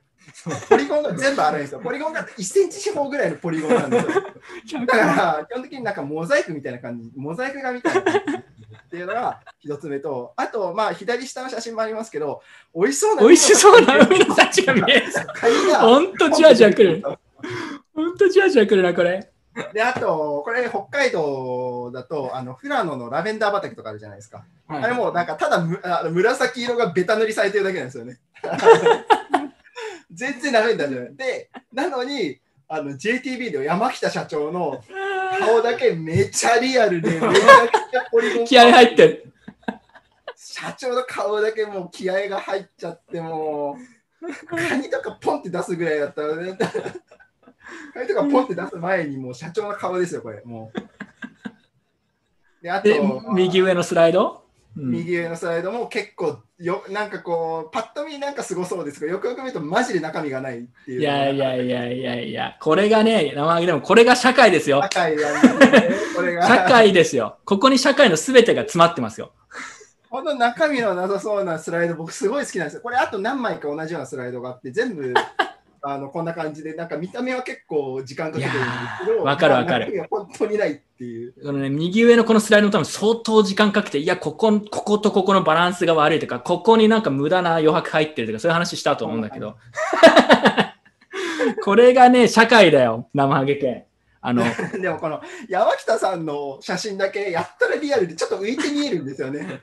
これさぶ、ポリゴンが荒いから。100億を投入して、これ、このネタ作りに100億広告費を投入したということだったら理解できるけど、これガチで作ったのかなと思っちゃって。これ結構なんかこうよ領域の広さだけは結構あるらしくてこう広さだけは結構あるらしくて広さだけある。たっぷり。たっぷりプレイできるちゃんとかかってると思いますそうなんてこれ、誰かプレイした、プレイしてんのかなこれ今も。今のアクティブユーザー数がどれくらいいるのか、俺すごい気になるわ、これ。でいやこれかなり地獄みたいな話なんですけど今の中学生高校生は修学旅行に行けないからこれを使ってあの観光地に修学旅行をさせるっていう さすがに舐めてるでしょ、中高生を。結構真面目にやってあの朝日新聞かなんかに出てましたよデジタルかなんかに出てましたこれはさすがにね、舐めてるよね、中高生も。中高生さすがにこれうでん。キャッキャ言わないですよね。まあでもこれは笑い話ですけど、まあ、多かれ少なかれ社会はこういうものはあるんでね、なんか、あの、同時コインが、あの何、三井、三井住友じゃない、UFJ 抜いた笑いって言ってるけど、これも笑いですからね、同じレベルで。そういうもんですよ。これ同時と同じぐらい価値ある。同時と同じですよ、これだから。これの NFT 欲しい。欲しいこれ NFT、我々はそれを NFT にして売買してるだけですからね。はい。社会ですね。いや、でも俺これ好きだね。いいね。これ、これ素晴らしいと思う。出た。トルコのエコノミスト、ついに仮想通貨に本格参入ということでね、ついにニュースターの、えーまあ、誕生を予感させる、ね、雄三とのバトル。あとは、これ今日ね、これ書ききれてないんだけど、他にもたくさんいろいろあったんだよね。このマジカル、なんだっけ、デジタル、マジカルコイン、なんだっけ、マジカルデジタルネズミ講とか、なんかそういうそういうパワーワードをいろいろこう、言っていただいていて、結構、俺結構好きだけどね。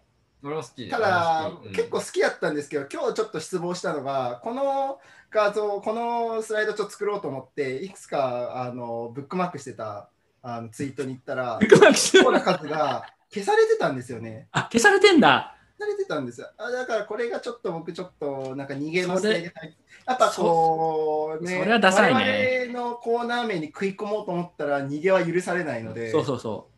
あのね、出現するのはいいと思うけど、消すのは良くないと思うの。俺だからツイート一個も消してないよ。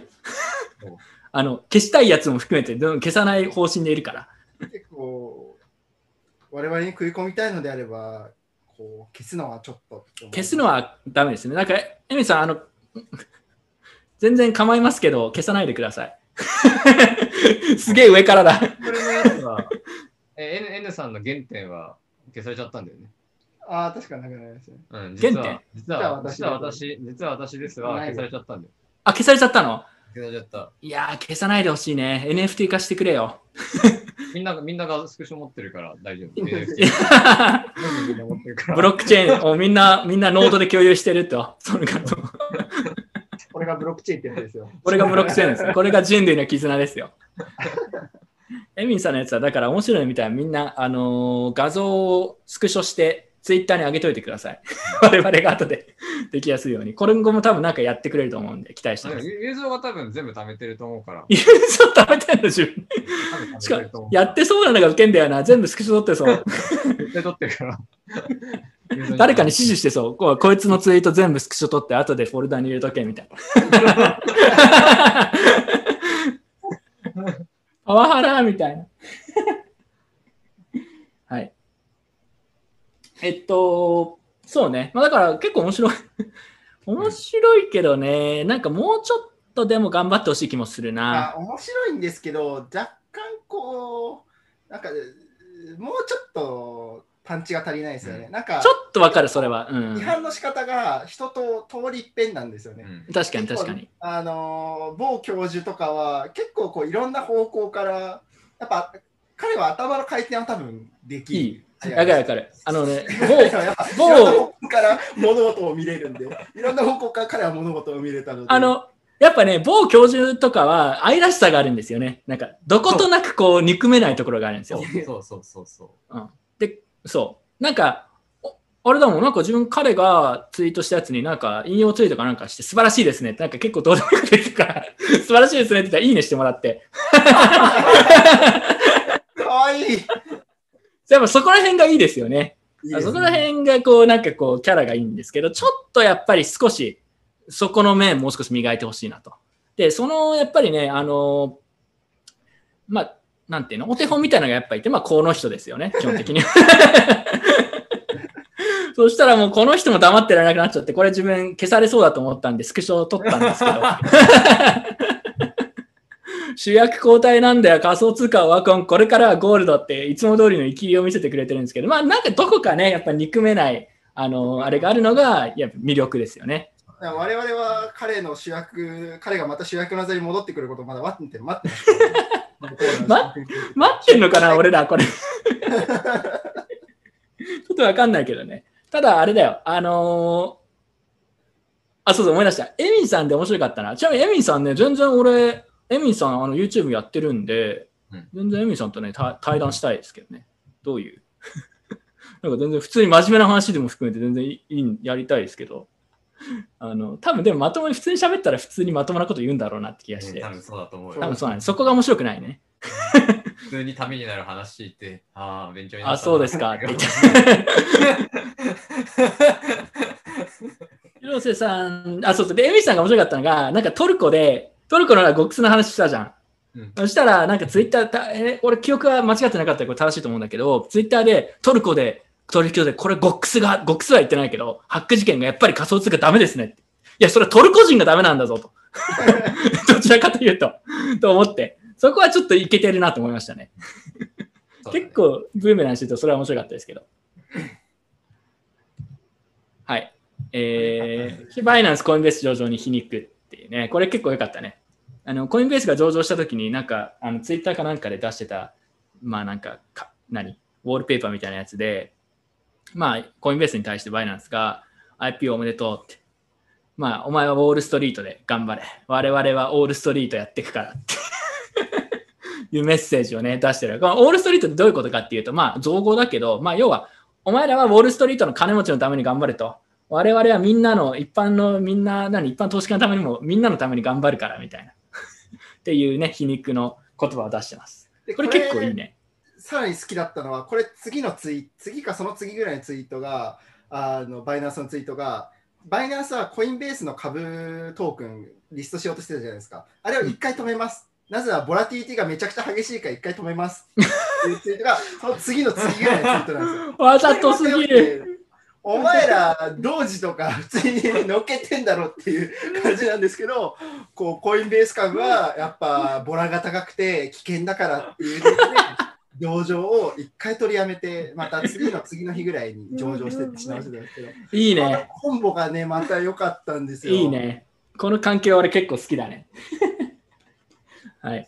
まあなんかまたこういうのやってほしいですね、バイナンス。しバイナンスにもしなんか法的にすごい大きな問題があった時にコインベースが何て言うか楽しみにしてます。あ、それ楽しいね。これ絶対なんかやってくるよ、アームストロング。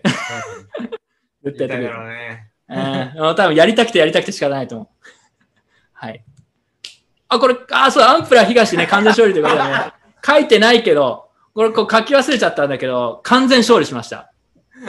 これ知らない人のためにね、解説させていただきますけど、アンプルのエアドロップがあったんですよ。で、アンプルのステーブルコイン、ステーブルじゃないステーブルコインを、あの、持ってる人に、あの、配られたんですよね。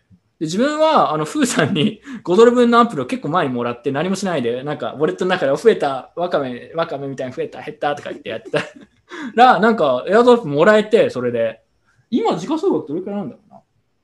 もらった時の、俺それで売ろうと思ったんだけど、めんどくさく、まあでも、これ売ったら売ってたらいいけど、ちょっとまだ面白くないかなと思って、ほどるしてるんだよね。今の価格がですね、まあでも上がったり下がったりあるんだけど、今の時価総額、あ時価総額価格で、300くらいだったかな？多分130、40万円くらいもらった。舐めてるよね、労働者とかはね。だからね、うん、これに価格がついてるのも含めて。なので、完全勝利しました。完全勝利。ふうさん、ありがとう これは意義のあることに使わせていただこうと思います。いやー、だからこ、これででもさ、なんかこれででも実際なんかたくさん、何、アドレスにいろいろ分配してた人？アンプルトークンを、うんとかで結構数千万円とか 言った人がいるみたいな話を聞いたけど、まあ、なん、なんだろうね、この気持ち。うん。どうですか？カナゴールドはね、アンプル。あ、カナゴールドにはね、アンプルに関してはすごい老害なんだよね、これ。これアンプルねね、すごく反省してるし、いや、あの時ね、確か工事からね、え、なんかアンプルちょっと分けてあげようかとか言われてさ。え言ってたかもしれない悪いよ、ガス代とか言って。そうだよね。あここがね、甘いよね。甘かった、マジで。甘いね、これは知。らねえよ。なんでそんなの言ってんだだって、しかもアンプルにガバナンストークン必要なのかと思って、何をガバナンスするんだと思って。予想しようがねえだろ。アンプルでさ何ガバナンスすんの？これうん。うんああでもね、これ狙ってる人も結構いるみたいで、こういうエアドロップ。あの、プロアカで少量でもこうまんべんなくやるっていうのはね、やってる人いっぱいいるよね。うん、まあ、あのね、経済ゴール的には割と確かに、あの、割のいい、なんか、作業な気はするけどね。期待値的には。まあ、でもなんかこれで価値がついてるのは今のうちだけですよねっていう。だって、アンプルガバナンスソックだってこう工事がなんかわかんないけど100万円分もらってんだぞ。そういや、みんな冷静に考えろよ。ま あでも俺、ある意味アンプルの宣伝に貢献してるから、だいぶ。俺俺とは知らないよ。俺とは知らないからね。それを。俺何もやってないのになんか降ってきて、なぜかそれを買ってる奴らがいるんだよ。そう。やばいよね、普通に。やばい、やばい。うんよはい。まあでも、完全勝利です。だって、フーさんがやばいんだよね。あの人ね、神様だよ、神様、マジで。嗅覚やばいっすよね。あこういうののね。確かにでも。なんか、あマジでフーさんやばい。うん本当に、同じなんか、星のもとに生まれてこれてない俺、多分。どういう、どういう意味？なんか他にもこういうのがたくさん、こういうラッキーがいろいろある。昔からその目利き力がやばくて、うんうんうんうん。で、多分なんか2017ぐらいからフーさんのツイートだけ追って、まあ彼にを買うと。買ってれば普通に圧勝してる。なるほどね。みうん皆さん、そうしてください。アンプルは、でももうガバナンストークン配っちゃったんで、今から買う理由はないです。はい。秋田コインが専門何これ知らない。知らない？えっとね。あ、これの秋田県ってこと？あ、そう、秋田県、秋田県。あの同時が上がって、なんか連想買いみたいなので、こう、犬？ああー、上がったんだ、でも。秋田犬と柴犬がいて、で、どっちもめっちゃ上がってんだけど、秋田。うんうん。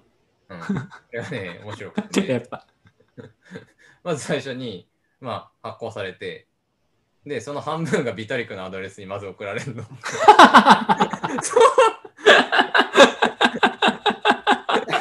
でで、残りの半分はあのユニスワップで、まあ、ガンと一撃で流動性供給されて、で、その LP トークンをバーンしたんだよね。で、うんフェアローンチ。フェアローンチした。まあ、フェアロンチ。あーで最高だ。ね。そう、1000倍、1ヶ月で1000倍って書いてるけど、その流動性供給した時から比べると、なん10万倍とかだっけ？確か。うんそれぐらいになってますね。うん。はあから比べると10万倍みたいな、そういう感じでね。まあ、そういう世界ですね。いや、ただ、これはね、あのね、そういうスキームで、うん、すごくフェアローンチに見えるんだよね。うんうん。ビタリックに半分送って、あと残りはインスタップで、まあ、流動性提供して、その LP トークンバーンしてますっていうと、なんかネタかつフェアローンチって見えるけど、これはね、あのそういう手口なはずで、そのビタリックに半分送るっていうのはブラフで、その LP トークン送ってこうバーンしても、最初ってあの世界の他の人存在を知らないから、うんその状態で自分が大量に買えるんでね。うん。うん最初の運営が。で、その後、こう、マーケティフェアローンチって感じでマーケティングしてって、で、まあ、同時は偶然被ったのかもしれないけど、うんうん。ってなると、そこからどんどん買われてって、なんかフェアローンチだからいけるみたいな。同時みたいな。あそういうことだね。なんていうスキームだから、これは絶対。うん。ああ、まあでもそこそこ頭いいですね、それに関これはねして。あのこれは本当にクールだと思った、俺は。うんうん。なるほどね。半分送るって発想はね、天才っすよね。これはねメタリックに反目くるのも面白い。ううん。ん、マジで。まあでもまあ本当こういう話ばっかりですよ、最近。だからもうなんかそういう、そういう市場なんだろうなって感じですよね、今。だからちょっと治安も悪くなってるよね。若干ね。で これもでしょ？よくわかんないけど、これ何？あバナえナ。あこれ聞いたことある。何何これバナナってなんか言ってたわ。青汁王子がバナナ王子に転職したっていう話ですね。いやーもうだからこういうのばっかだよね。まず、なんか BSC 上にエイプスワップっていう、なんか、リップスワップ。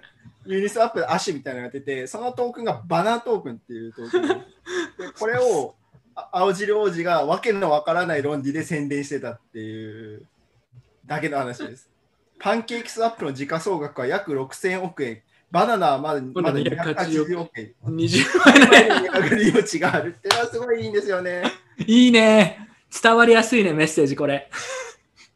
で、一番下がマジで分かんなくて、20倍の値上がりかける4倍の利益。お前 4, 4倍の4倍の複利という可能性、こんなチャンス二度とない。いやー、いいね。分かってるね。エイプ、エイプスワップ。エイプや。っぱこの、この文章は結構天才の文章だなと思いました。そうだよね。確かに、センスあるね、これは天。才あります、閉じてるからね。そうう。ん。ぐるぐるずっと回ってるだけですから、この文章そうそうそうこれはいいんですよね。これいいね。しかもこれ結構上がったの、上がったの、結局。まあ上がってんじゃん。なんか上がってますね。まあですよね。順調に金を集めてる。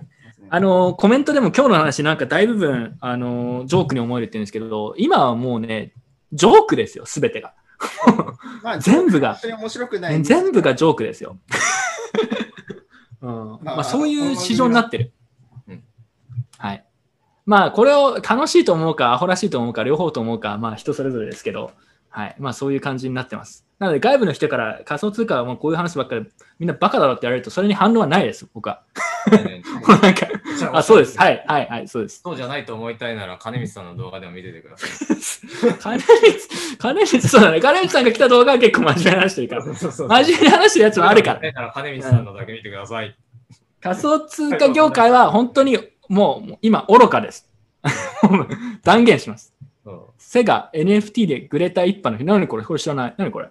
セガが、あの、これ、あダブルジャンプドット東京ってあれですね、何でしたっけ？マイクリプトヒーローズの会社と、なんかセガの持ってるちあの知財を使った、IP を使ったあの NFT でなんか協協なんか協業しますみたいなのを、あのツイートしたら、下の方のリプ欄がもうこれ、めちゃくちゃリプついてるんですよ。これ、ちょっとリーフ1つしか出してないんですけど、うんなんか1000件ぐらいついてて、うんうん。ほとんど全部が NFT は環境に悪い地球を子供のために地球を汚すなみたいな感じのが 子供の頃はなんかセガに憧れてたのに今は子供の夢を壊しているみたいな。NFT は環境破壊だ。いいね、これ。1000件ぐらいバーって埋め尽くされててうんうんうんいいんですよねこれがも これでも、ガチ質問、ガチ質問、ガチ回答をすると、これダブルジャンプさんがやってるやつって、これなんかもう独自チェーンとかじゃないの？よ、もはや。まイーサリアムでやってるのかな？なんかなんかポポリゴンじゃない。ポリゴン？なんか違う、違うチェーンでやってるんですよね、多分。なんか普通に POW ではないチェーンまあだからガチで回答するなら環境破壊ではない。まあ、まあ普通に回答するとしたらね、真面目に。ただ面白いね、これやっぱり。これ良かったですね。なんかグレタ一派のこう標的になってるっていうのはすごい良かったですね。ああまあでも、これ、ね、すでに結構こういう話増えてますけど、ヨーロピアン理論によると、さらにこれからやばい時代が来る可能性あるって話してて、うんあーちょっとね、覚悟はしてますね。てか俺下がってほしいからね、今ね。90%くらい下げて、機関投資家とか含めて全員もうなんか、あの、クビにさせてほしい。何それをちょっとそれをちょっとはい ひどい、ひどい願いだけど、うんちょっと調子乗ってる人全員クビみたいな、なんかその、見たい。はい。まあでもどうなんだろうね。ちなみにその質問が後で来てたんで、それ後で話します。あ、というわけでリ、リスナー、あ、早いですね。俺、そう、今日さ、今月の雄三忘れちゃったよ。だからこれ。ああ、忘れた 金光さん、すいません。やっちまったな。やっちまいましたね。謝罪させていただきます。今から視聴者数ガンって減ると思いますよ、今から。これ今、ライブ視聴者、これ50人くらい一気にバーってこう、なんか、もうみんな失望。金光さんないのかっつって。見る意味ねえじゃねえかよみたいな。お前なんで俺2時間も粘ったんだみたいな感じ YouTube の前で。ちなみに金光さんのネタで言いたかったのは、あの金光さんにコインベースの上場前に動画で、まあ、2本分撮ってもらったんだけど、実は他にも結構動画撮ったんですよ。で、撮ったんだけど、やっぱこれちょっといまいちなんで、やめましょうかって言って、とあの出してないやつが実は数本あって、その中で金光さんに個人的な質問をしている動画あるんだけど、ちょっとね、公開のタイミングを逃して公開してないんですよ。で、金光さんから何も連絡が来てないから、これは隠れたメッセージで公開しなくていいという、あなんか気がするんだけど、これはなんか有料販売しようかな。1位差かなんか。反省会 NFT 購入者限定。はい。なんかデータあるんですよ、自分の方に。金光さんに個人的な雄三についてどう思ってますかみたいな。自分も何話したか全く覚えてないけど。それがあるんですけど、これ公開のタイミングをちょっと逃した感はありますね。あの、クラファンするか。クラファンで、なんか、お金集まったら公開。最悪なスキームだよ、それ。はい。えー、まあでもなんかね、ちょっと金光さんに連絡します、後で。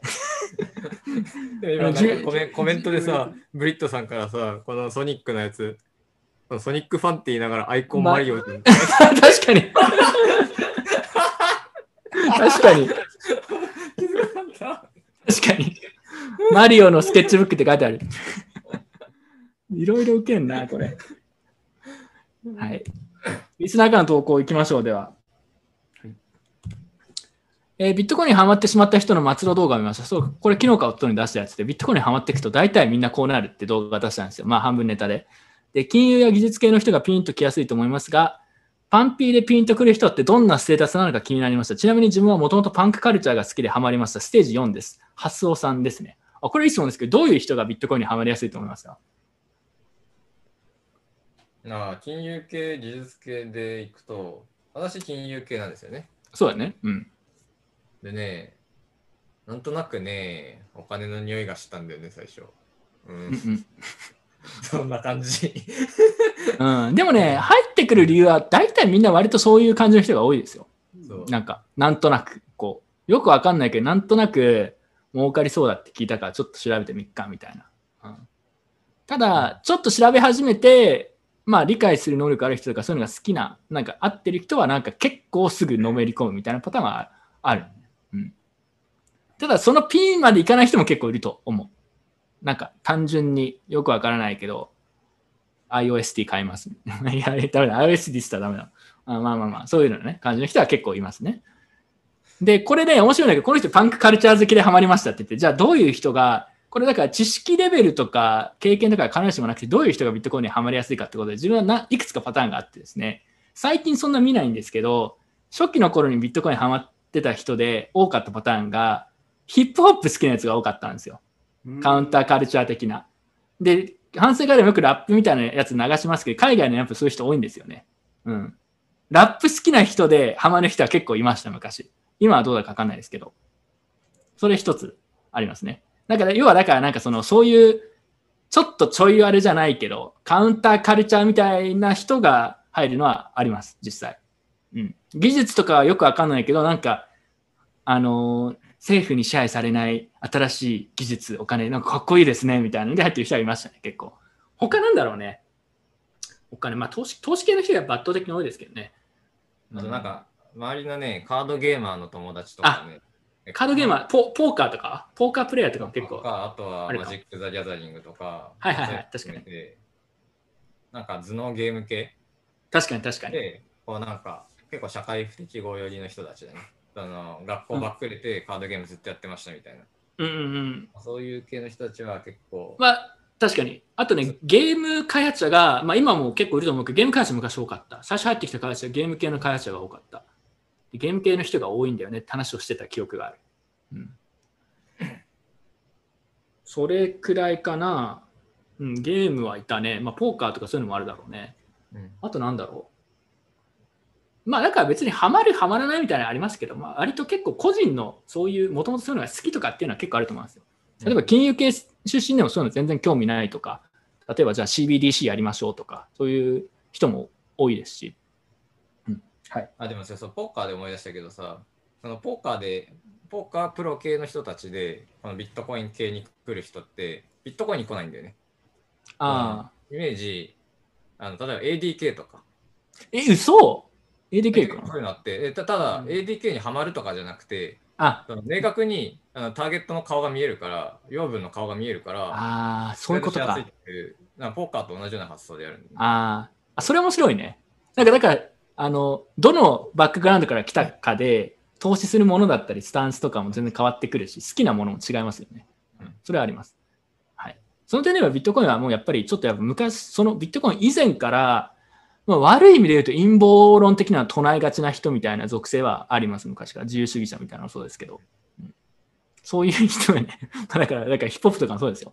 だから、政府ファックみたいな言ってる人は結構いますよね。そういう人が入ってきてる。はいであとはまあなんかこうそう陰謀陰謀論唱えてる系でいくとさその例えば地中平面説を信じながらビットコインを信じたそういうパターンそうそう、いや、いる、いる。あるあるそうなんかこうやばい系まんべんなく貼ってたら一個 そうそうだね。そうそうそう混ざってたみたいなそのパターンあるあるただ、そのパターンだと、大体、その過程で違うやつがよ、もっとよくわかんないやつに移ることも多い。あり得るよねそうそうそうそだから、入り口はなんとなくそういうパターンの人だけど、そこから先どうなるかっていうのは割と、なんかまあかん、考え方もそうだし、理解能力とかもそうかもしれないし、とこはあるかもしれないね。あとは、な何が得意かとかさ。例えばビットコイン好きでも、もともとが金融系のことやっていて、そこが得意だったら、まあ、イーサリアム、 DeFi みたいなのをやるっていうのもあると思いますし、そっちの方がだってやりやすいとか、活躍しやすいとかね。うん。まあ、なんかそこはなんか割と、そこから先は結構割と冷静に、あの、得手不得手とか含めて考えてやる人はいると思いますね。はい。ちなみに、どの業界の人は入ってこないのかっていうのがむしろ気になる。見ない業界なんですかね。商社の人で見たことない。勝者ないか？言われてみれば。ないないないないないないね。ない俺、元商社マンですって言って、この会話で見た人、ないわ。いやマジでいないかもないね。確かに、それ答えですよ。あでもね、俺の友達一人で商社マンいて、そいつがね、ビットコイン FX で、ビットフライ FX で、よんなんかこう、1000万から5000万にして、ゼロにしたってやつ。やっぱりいたわ。うん、それぐらい。うん。そうビットコインにはまるとは違う属性なんじゃないですか。ああと、やっぱ既得権益側の人は入ってこないよね。あの、だって別にビットコインにがよくな、ビットコインがさ、なんか一般化しても自分に得がないからさ、なんとなく分かってると思うんだけど、うん。そうね。あとなんだろう。リクルート系は結構いた。リクルート系結構いるね。コインチェックの大塚さんとかリクルートだし。不動産？不動産見ないね。あんまり聞かないね。言われてみると。ああ、不動産会社の人とかいないですね。持ってるうん聞かない。ゴゴあゴールド系の人は好き嫌いすごい分かれるイメージがありますね。好きな人もいれば嫌いな人もいるみたいな。えー、ファッション？フファッションクラスは確かに入ってきてない。入る意味がない。ファッションの対極ですよ。はい。ユニ使ってるはい。まあ、こんな感じですね。まあ、結構面白い話だなと思って。はい、ここら辺はね、文化の話なんですけど。はい、えー次ですね、えー BTC 半減期の2年後の暴落について、2022年も暴落する前提での質問です。まあ、多分するだろうね。歴史が繰り返されるとすれば、機関投資家が参入し、以前とは違うこの状況で何パーセント下落すると予想されますか？よろしくお願いします。いつすんの虫さん？まあ、わかんないよ。ただ、俺は90%下げてほしいと思って。80ぐらいかな。希望、希望。うん、80くらいだね。なんか、でまあ、僕は80ぐらい。うん。ただね、あの、ここにも書いてあるんだけど、買ってる下がちょっと変わってるか。今回80は落ちないかもしれないですね。もうちょっと、えー、あれあら80落ちるの見たい。いや、見たいんだけど、冷静に考えると、70とか60くらいに収まる可能性はあるけど、90下がってほしいと思って。BTC はそんな落ちない気します？うん、なんか俺も予予想というか勘が多いけど、うん、前ほどは落ちない。なんか今回はやっぱ、なんか他のなんかコインがなんかショックアブソーバーみたいな感じで、こいつらの方が下がるみたいなやつ結構、同時とかも99%下がるじゃないですか。同時99%下がるね。多分。多分そうだね。うん。はい。だからまあ、ねうん。そのなんだ暴落するきっかけが何かとかも影響があると思うんでね。つまり、なんかどういう理由で下がったかみたいなので、下落の幅は全然、パーセントは全然違うのかなと思ってて。はいはいはいはい。で、その、機関投資家が入ってるから、あんま下落しないだろうってシナリオは、その逆のストーリーもあり得て、つまり、うんえっ、と、まあ、例えばその、なんか大きな会社がビットコインいっぱい買ってるじゃないですかと。うんうんうんで、なんか社債発行してそれで買ってるとか、正気とは思えない会社もあるわけじゃないですかと。マイクロストラテジー、某マイクロストラテジーですか？そうそうそうそう。で、あの、まあ、なんかこう、金利安いから、こう、サクッと借りて、ビットコインにオールインするみたいな、うんそういうやばいムーブできるけど、あの、まあ、金利が上がって、まあ、なんかこう、いわゆる資金調達が困難ですみたいな時代になった時に、その、今、例えばなんかこう、資金調達したいですと。社債、ただ社債発行したいなって思っても、いや、まずお前、現金欲しいんだったら持ってるビットコイン売ってから出直してこいやっていう話になり得ると。うんうんうん。そうすると、そのまあ、キャッシュの調達の関係で、まあ、その持ってる、機関投資家が持ってる BTC を売らざるを得ない。で、うんなんか下がってって、で、えーまあその連鎖が発生するみたいな。それは、あり得るね。うんあり得ると思う。うん。まあ、それだと、そのなんか、機関投資家が入ってるから、そこまで落ちないんじゃないのかっていうのは逆に聞いてきて、だから、確かにそれが理由であればもっと落ちるかもねっていう、そういう。確かに確かに。もし、結構ガーッと下がり始めたときに、それこそマイクロストラテジーみたいなのが全部売ったとするじゃん。いや、本人が売りたいかどうかもそうだし、なんかもう、例えば株主株主からプレッシャーかけられて売ることになったみたいな。になったときに、むしろ機関投資家も売っててもシナリオがなくなっちゃうんで、機関投資家が買い支えてくれるから みたいな。なくなって、さらに下がるみたいなのは、あり得るにはあり得るね。確かにね。うん。まあか、個人的な考えなんですけど、機関投資家って買えば買うほど社会にペックし始めるはいはいはいはい。感があるんで、こう、そうね社会ってなりながら、こう、チャートを見続けるみたいな感じになる。あそうね。なんか、機関投資家が入ってくるのは、新しいお金が入ってくるということなんで、それ、価格面とかね、いいところありますけど、あんまりやっぱね、交換してないとかあります、正直。ちょっとつまんないなっていう。うん。だから、その点では、今のアルトコインバブルみたいな状況はアホらしいんだけど、まだやっぱ一般投資家強いんだなと思いますよね。だって自分、こんなに元気に、例えばこんなに同時上がるなんて思ってなかったんで、ここまではまた17年みたいななんか元気なアルトが、謎のやつが、例えば同時とか ETC とかガンガン上がるみたいなないかなと思ったけど、そこはちょっとやっぱ一般投資家まだ全然強いんだなと思ってますね、今ね。うん。はい。なので、機関投資家でもガンガン入ってきちゃうと、まあ、それはそれでやっぱりちょっとね、そういう既存の業界とかとのつながり、つながりっていうかなんだろうな、そっちからのプレッシャーがかかってきたりとか、環境面の話が大きくなると、個人はそんなに気にしなかったとしても、企業はそれで売らなくちゃいけないとかなるかもしれないし、だからそういうちょっと気持ち悪さありますね、確かに。はい。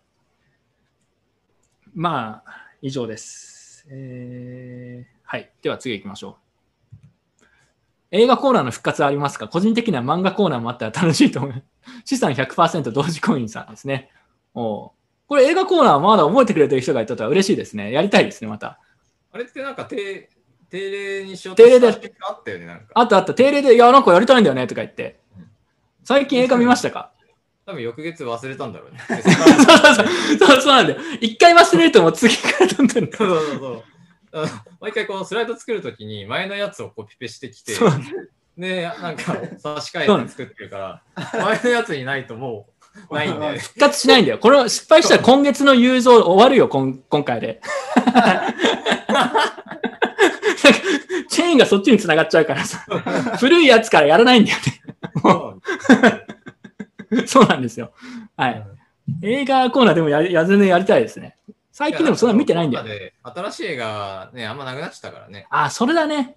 うんなんかだからさ、一時期コロナあたりでやめたんだよね。だから映画見に行く雰囲気じゃなくなっちゃったじゃん、確か。映画もなくなったしね、なんか。うん。あ、ないんだもん、ほとんど。もうほとんど映画館でやってない。ちょうどね、ああのこの前、ルローニケンシンの最新作が始まったんだけど、あ、知ってなんか聞いたことある。そうそうそう。で、あ、見た見た見た。あの、ただ、見れた人は世界でほとんどいないはずで。っていうのは、その土曜日か金曜日か忘れたけど、に始まって、翌日からこう、もうなんか緊急事態云々で、あの、終わっちゃったんだよね。一旦。あ、終わっちゃったの？一旦終わっちゃった。で、まあその、なんかメジャーどころの映画館では終わっちゃってて、なんか微妙なところを探して、単館系とかに行って、ワンチャンやってるのを探すみたいな、うんうん。そういう感じで、うん、見れてる人は少ないんだけど、まあそんな感じでね、なんか映画もなかなか辛そうでね。まあそうだね。今だって映画館とかやっていいの？やってんの？あやってないですね。あ、やってないんだ、やっぱり。わかんないですけど、やってないですね。どこまへで。えだからまあだから映画 ないですね、しばらく。先にコロナをなんとかしてください。そしたらコロナから復活したら映画コーナーとあとウクライナでのあの出張撮影とかするんで。ウクラウクライナのビットコイン富豪にインタビューをするっていう。ウクライナの国会議員にインタビューする。なんか面白そうあ、いいじゃん、それ。はい。漫画コーナーはでもあるかもしれないね。漫画。はい。まあでもちょっと検討します。はい。一回こういうの始めたら3、3回くらい続く可能性が高い。一回忘れちゃうと今月の雄三みたいになる可能性。そ今月の雄三ちょっと危機ですね、これ。先日某マジカルエコノミストに仮想通貨は詐欺だなんだろうとクソみそにけなされて、経能氏がボスに対してツイートテロをかましてましたが、加納さん、これ意味ねえじゃん、経能氏って。わざとか。加納さんって金融庁の人にもあんな感じでボコルに言ってるんでしょうね、笑い。完全にいろいろ出てるな、単語が。ICO でやるやる詐欺は蔓延し、焼け野原になって参加者が消えた後、今ようやく人が戻って活気づいてきました。ですが、未だに仮想通貨業界には法整備が間に合ってない事情もあり、詐欺師が活躍しやすい環境にあります。相場操縦もお咎めなしです。界隈を引っ張っていく立場の方、特に業界の偉い人はせっかく戻ってきた活気を止めないように、投資家保護を念頭に置いて枠組み作りを進めてほしいと心から、ね、願います。野村 VSGS さんですね。どうですか？えいやー、うんとね、まうん。ず一段落目についてはね、まあまあ、なんかね、あの、ご想像にお任せしますでいいんじゃないの？それ通りご想像にお任せいたしますというところで、なんか日経のコラムかなんかにもあったけど、ああったね。あれ、あれ4月だっけ？あれ4月だっけ？えあーなんか社長が変わった時にあの金融なんかさっき最初の方はなんかビットフライヤー社長が変わって経営が迷走してるって話だったのになぜか後半の段落で急に 金融庁の人はあの氏の高高圧的な態度にアレルギーがありみたいな。全然関係ねえじゃんっていう。う んで、なんかそれで加納さんがツイートしてたみたいなやつね。うんありましたね。はいそう。そうで、それ1段落目ね。2段落、3段段落目は。で、まあ、そもそも詐欺師が活躍しやすいかうんぬんって話でいくと、そもそも詐欺の実験って一般論として難しいって話があるわけですよ。うん。うん。なんか、こう青汁をばあちゃんに売りつける 無理っしょ。こう昔からあるけれども、まあうん。今も同様になんかコインをじっちゃんばあちゃんに売りつけるっていうのもあって、バナナ。バナナ。うん。でまあなんかそのそもそもこの詐欺って立件が難しい分野ではある。と最初頑張るつもりだったけど失敗しましたよと言われると、まあ、結構厳しい世界なんですよね。うんで、えー相場操縦を音 ま音もう音がめなしって言っても相場操縦っていうのはその、まあ、普通に株とかまあ一部の、まあ、金融商品に対して、えーまあ、適用される概念であって、うんまあこうなので単純にありませんよというお話ですね。うんあのはい。はい。で、あった方がいいのって話。うんうんうんでいけば、まあ、じゃあなんかメルカリとかでこう変な価格を、まあ、釣り上げて売ろうとするようなのは多分規約違反だけどそれうん。もじゃあ法律で縛った方がいいのと。か、うんうん。まあまあ、要はそのえーまあこの書いてる人はこう、まあ、法律でこの手のがんじがらめにした方がいいんじゃないのかなと思う立場の人なのかもしれないけど私はそういう立場の人間じゃないので、うん。うんそうですね。自分も同意です。なんか、だからちょっとこれはね、期待するだけ無駄だと思いますけどね。そのうん、教会の偉い人は頑張ってくださいっていうか、教会の偉い人に頑張るインセンティブはないですから、別に。というのが個人的な感想ですけどね。業界の偉い人は業界の偉い人でいるっていうのがインセンティブなので、そうですここは間違いない方がいいかな。そうですね。だから、うん、まあ別にこれはね、でも普通に本当に、なんだろうな、素直にそうあってほしいという希望なんでしょうけど、あの逆にそれをある意味期待しない人たちが作ってるのが、ビットコインだったり、まあ、クリプトカレンシーというものだと自分は認識しているので、まあそこはそういう理解は多少あった方がいいと思いますけどね。まあ、確かにこういう人たちがなんかまともな規制やってくれるんだったらそれに越したことはないですけどね。うん、はい。というのが個人的な感想です。野村 VSGS ちなみに どどっちなんでどっちの意味がわからないけど、なんか野村で面白いネタがあった気がするんだよな。なんだっけ？まあいいや。面白いネタ？いや、なんか最近なんか野村事件なかったっけ？あ、なんか野村が大量にお金焼いたみたいな事件あったよね。ちょっと待ってああったあったあった。あゲーム1ヶ月くらい前だっけ？うん。うん、なんか人形くれたんだよね。2000億円ぐらい焼いた。うん。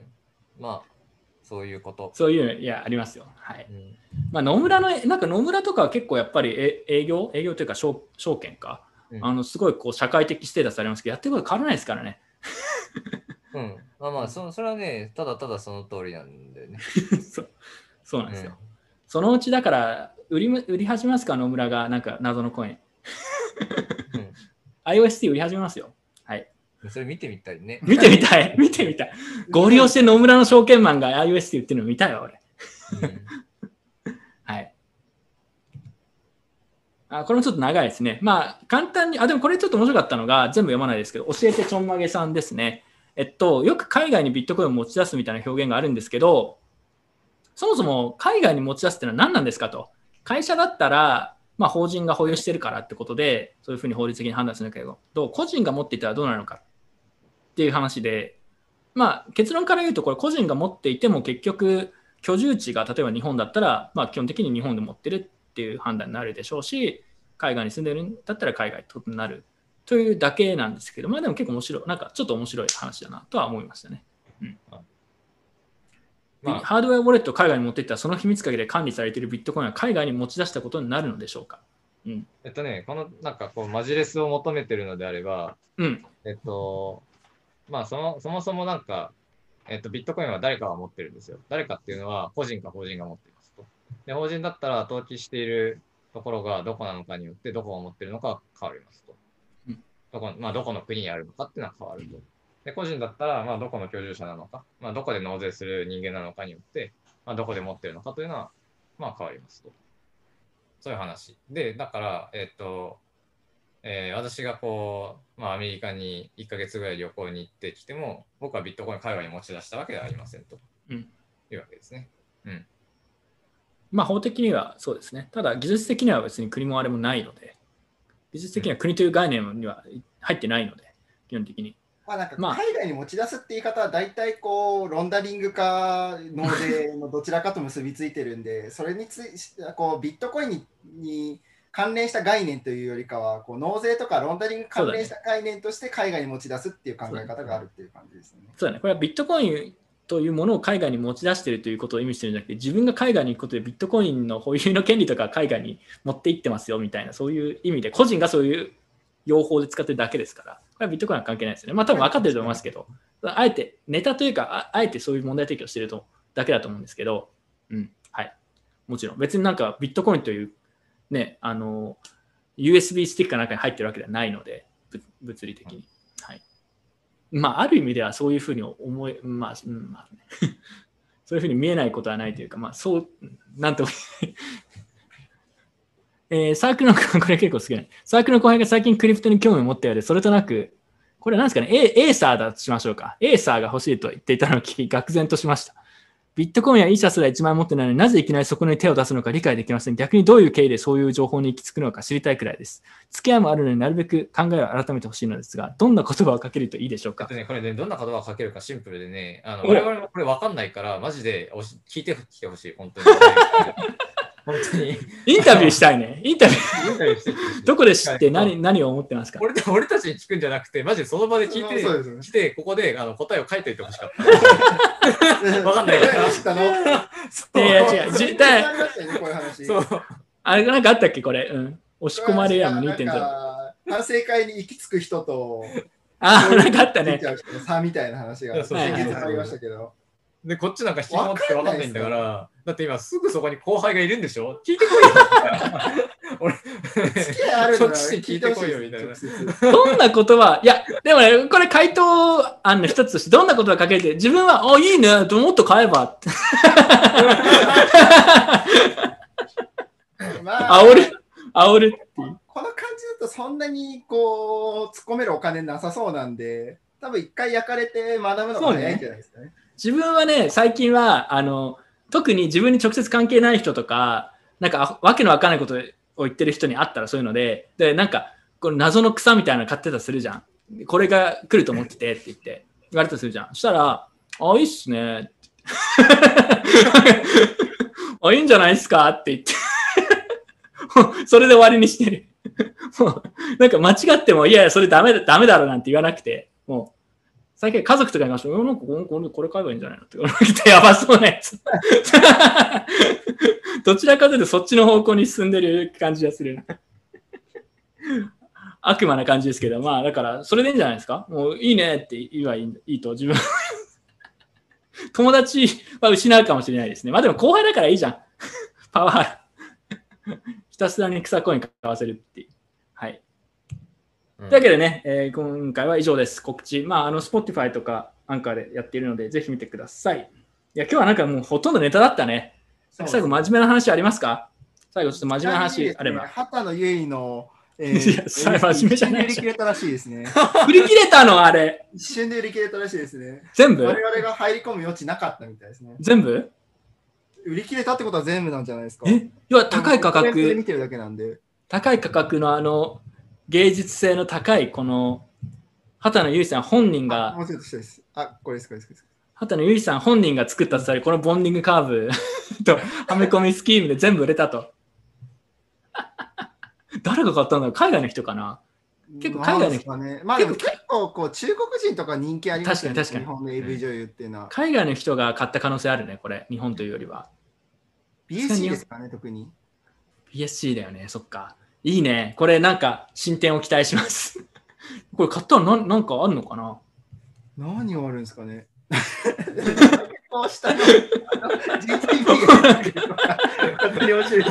サブリミナル的にこう GTV 愚問でした。30BNB だったらしいですね。30BNB ってフィアット価格だといくらくらい？だいたい多分200万ぐらいじゃないですか。まあでもなんか感覚が来るっていうか200万って言われるとまあなんか良心的だなとか思っちゃう自分がいますね。でも3000枚ありますからね。3枚とか4枚とかじゃないですかね。すごいね。相当儲かったね、この畑野由衣の畑畑野由衣さんのアカウントを操作してる人は。全部売れたの？すごいね。あ売れたんじゃないですか。やばいね。なんあか、奥？奥へえ。コインポストさんすぐ記事にしてください。調べるのめんどくさいから、そうですねコインポストさん、日本語でコインポストさん、記事、記事ネタどうぞ。なんか海外ニュースメディアが出てる多分全部中国語とかで。うん確かに確かに。そう。畑野由衣にインタビューして、畑野由衣にインタビューして、コインポストで中国語と英語の記事出したら結構アクセスになるんじゃないですか。はい。えーというわけで、一応今日は以上です。えーまあ今日ね、ネタが多かったんですけど、まあそういう日もあるでしょうということで、次回はなんかちょっと比較的真面目な、なんか次回はちょっと真面目な話しようか。そしたら、結構こう、次回なんかすごい振り切って真面目な話しよう。そしたら自分も準備するから。あ、真面目な話？じゃあ、そうそうそう。なんかガガチな真面目な話なんか、いきなり。最近真面目な話してないなと思って。真面目な話あんましないからさ、やり方そうそうそうわかるわかるわかる。俺もね、ちょっと真面目な話するよ。なんか準備します。す。そうですね。そうですね。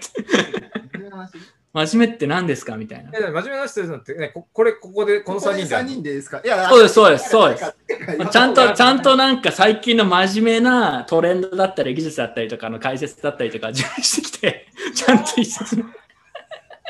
えーそれね、なんか今そう言ってるじゃん。で、なんか、あの1ヶ月後ぐらいに、そろそろ反省会やろうかって言って、前日ぐらいに、なんかやって、で、当日になって、そういえば、前回、真面目なことやろう言ってたねって言って。時間ないんだけど、って言って、パパッとまとめて作って、で、あーって言って、本番で、あ、今月の映像、忘れましたねなんで違うこのまでが、俺は。いや、なんとか、なんとかそうならない未来を描けるように頑張ります。期待しないで待っててください。たまに真面目な話はね、いいよね。うん。はいまあ、なんか、なんかネタがあればね、話すネタがあれば。そうだね。はい。今回でもちょっと、あの、ネタ、ネタのなんかその、ギャグネタがちょっと多すぎたんで、そればっかになっちゃうんですけど、次回はうん、なんか真面目な話があればしたいなと思います。はいなんか、や、なんかやりましょう。はい。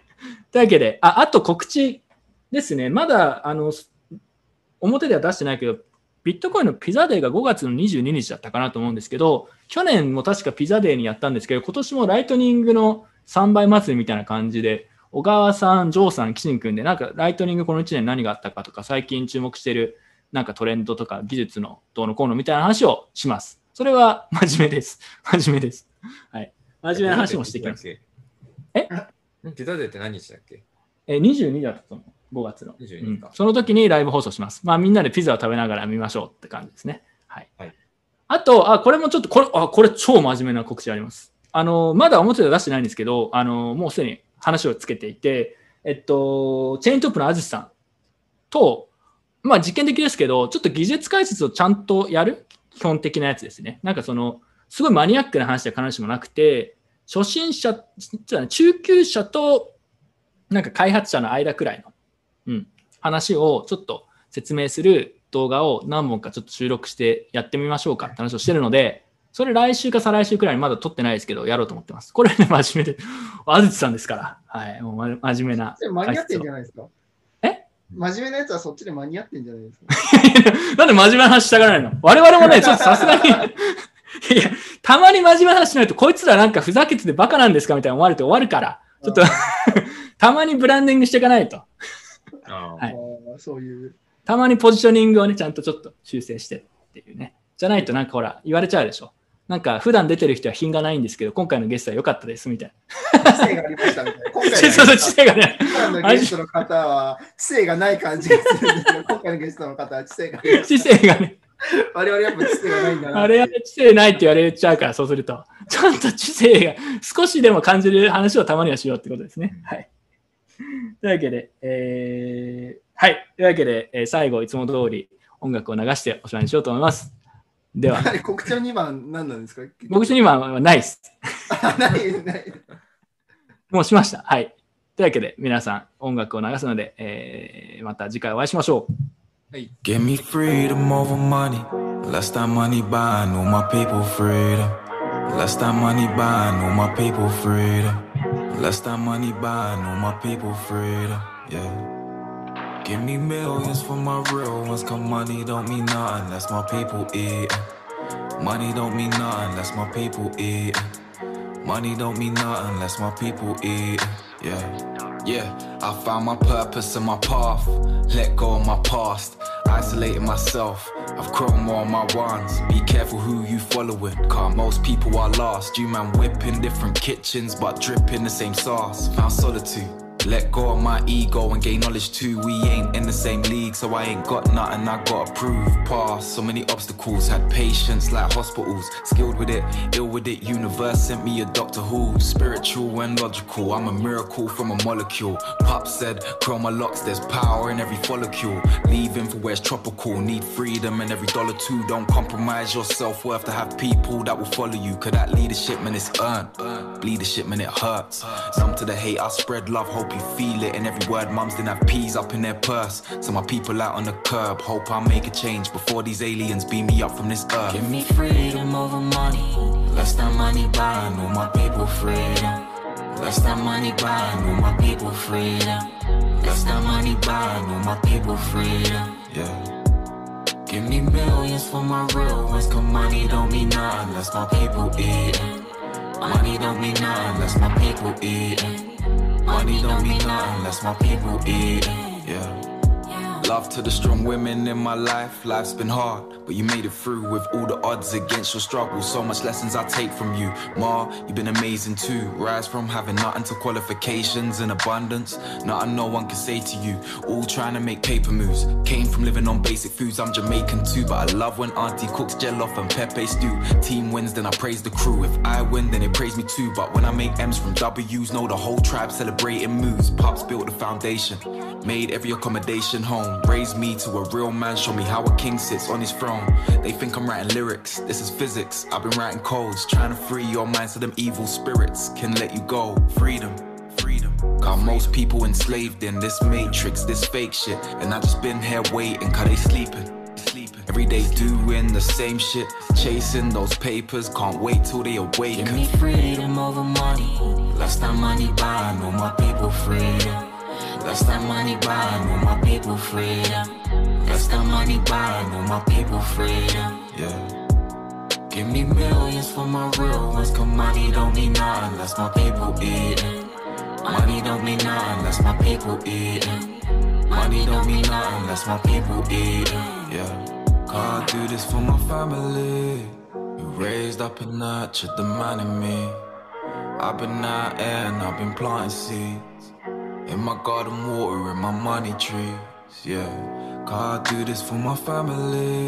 Who raised up and nurtured the man in me. I've been out here and I've been planting seeds.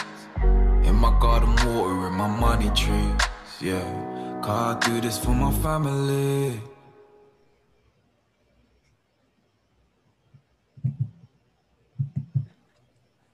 皆さん、お金より大切なものは健康と自由ですよ。 では。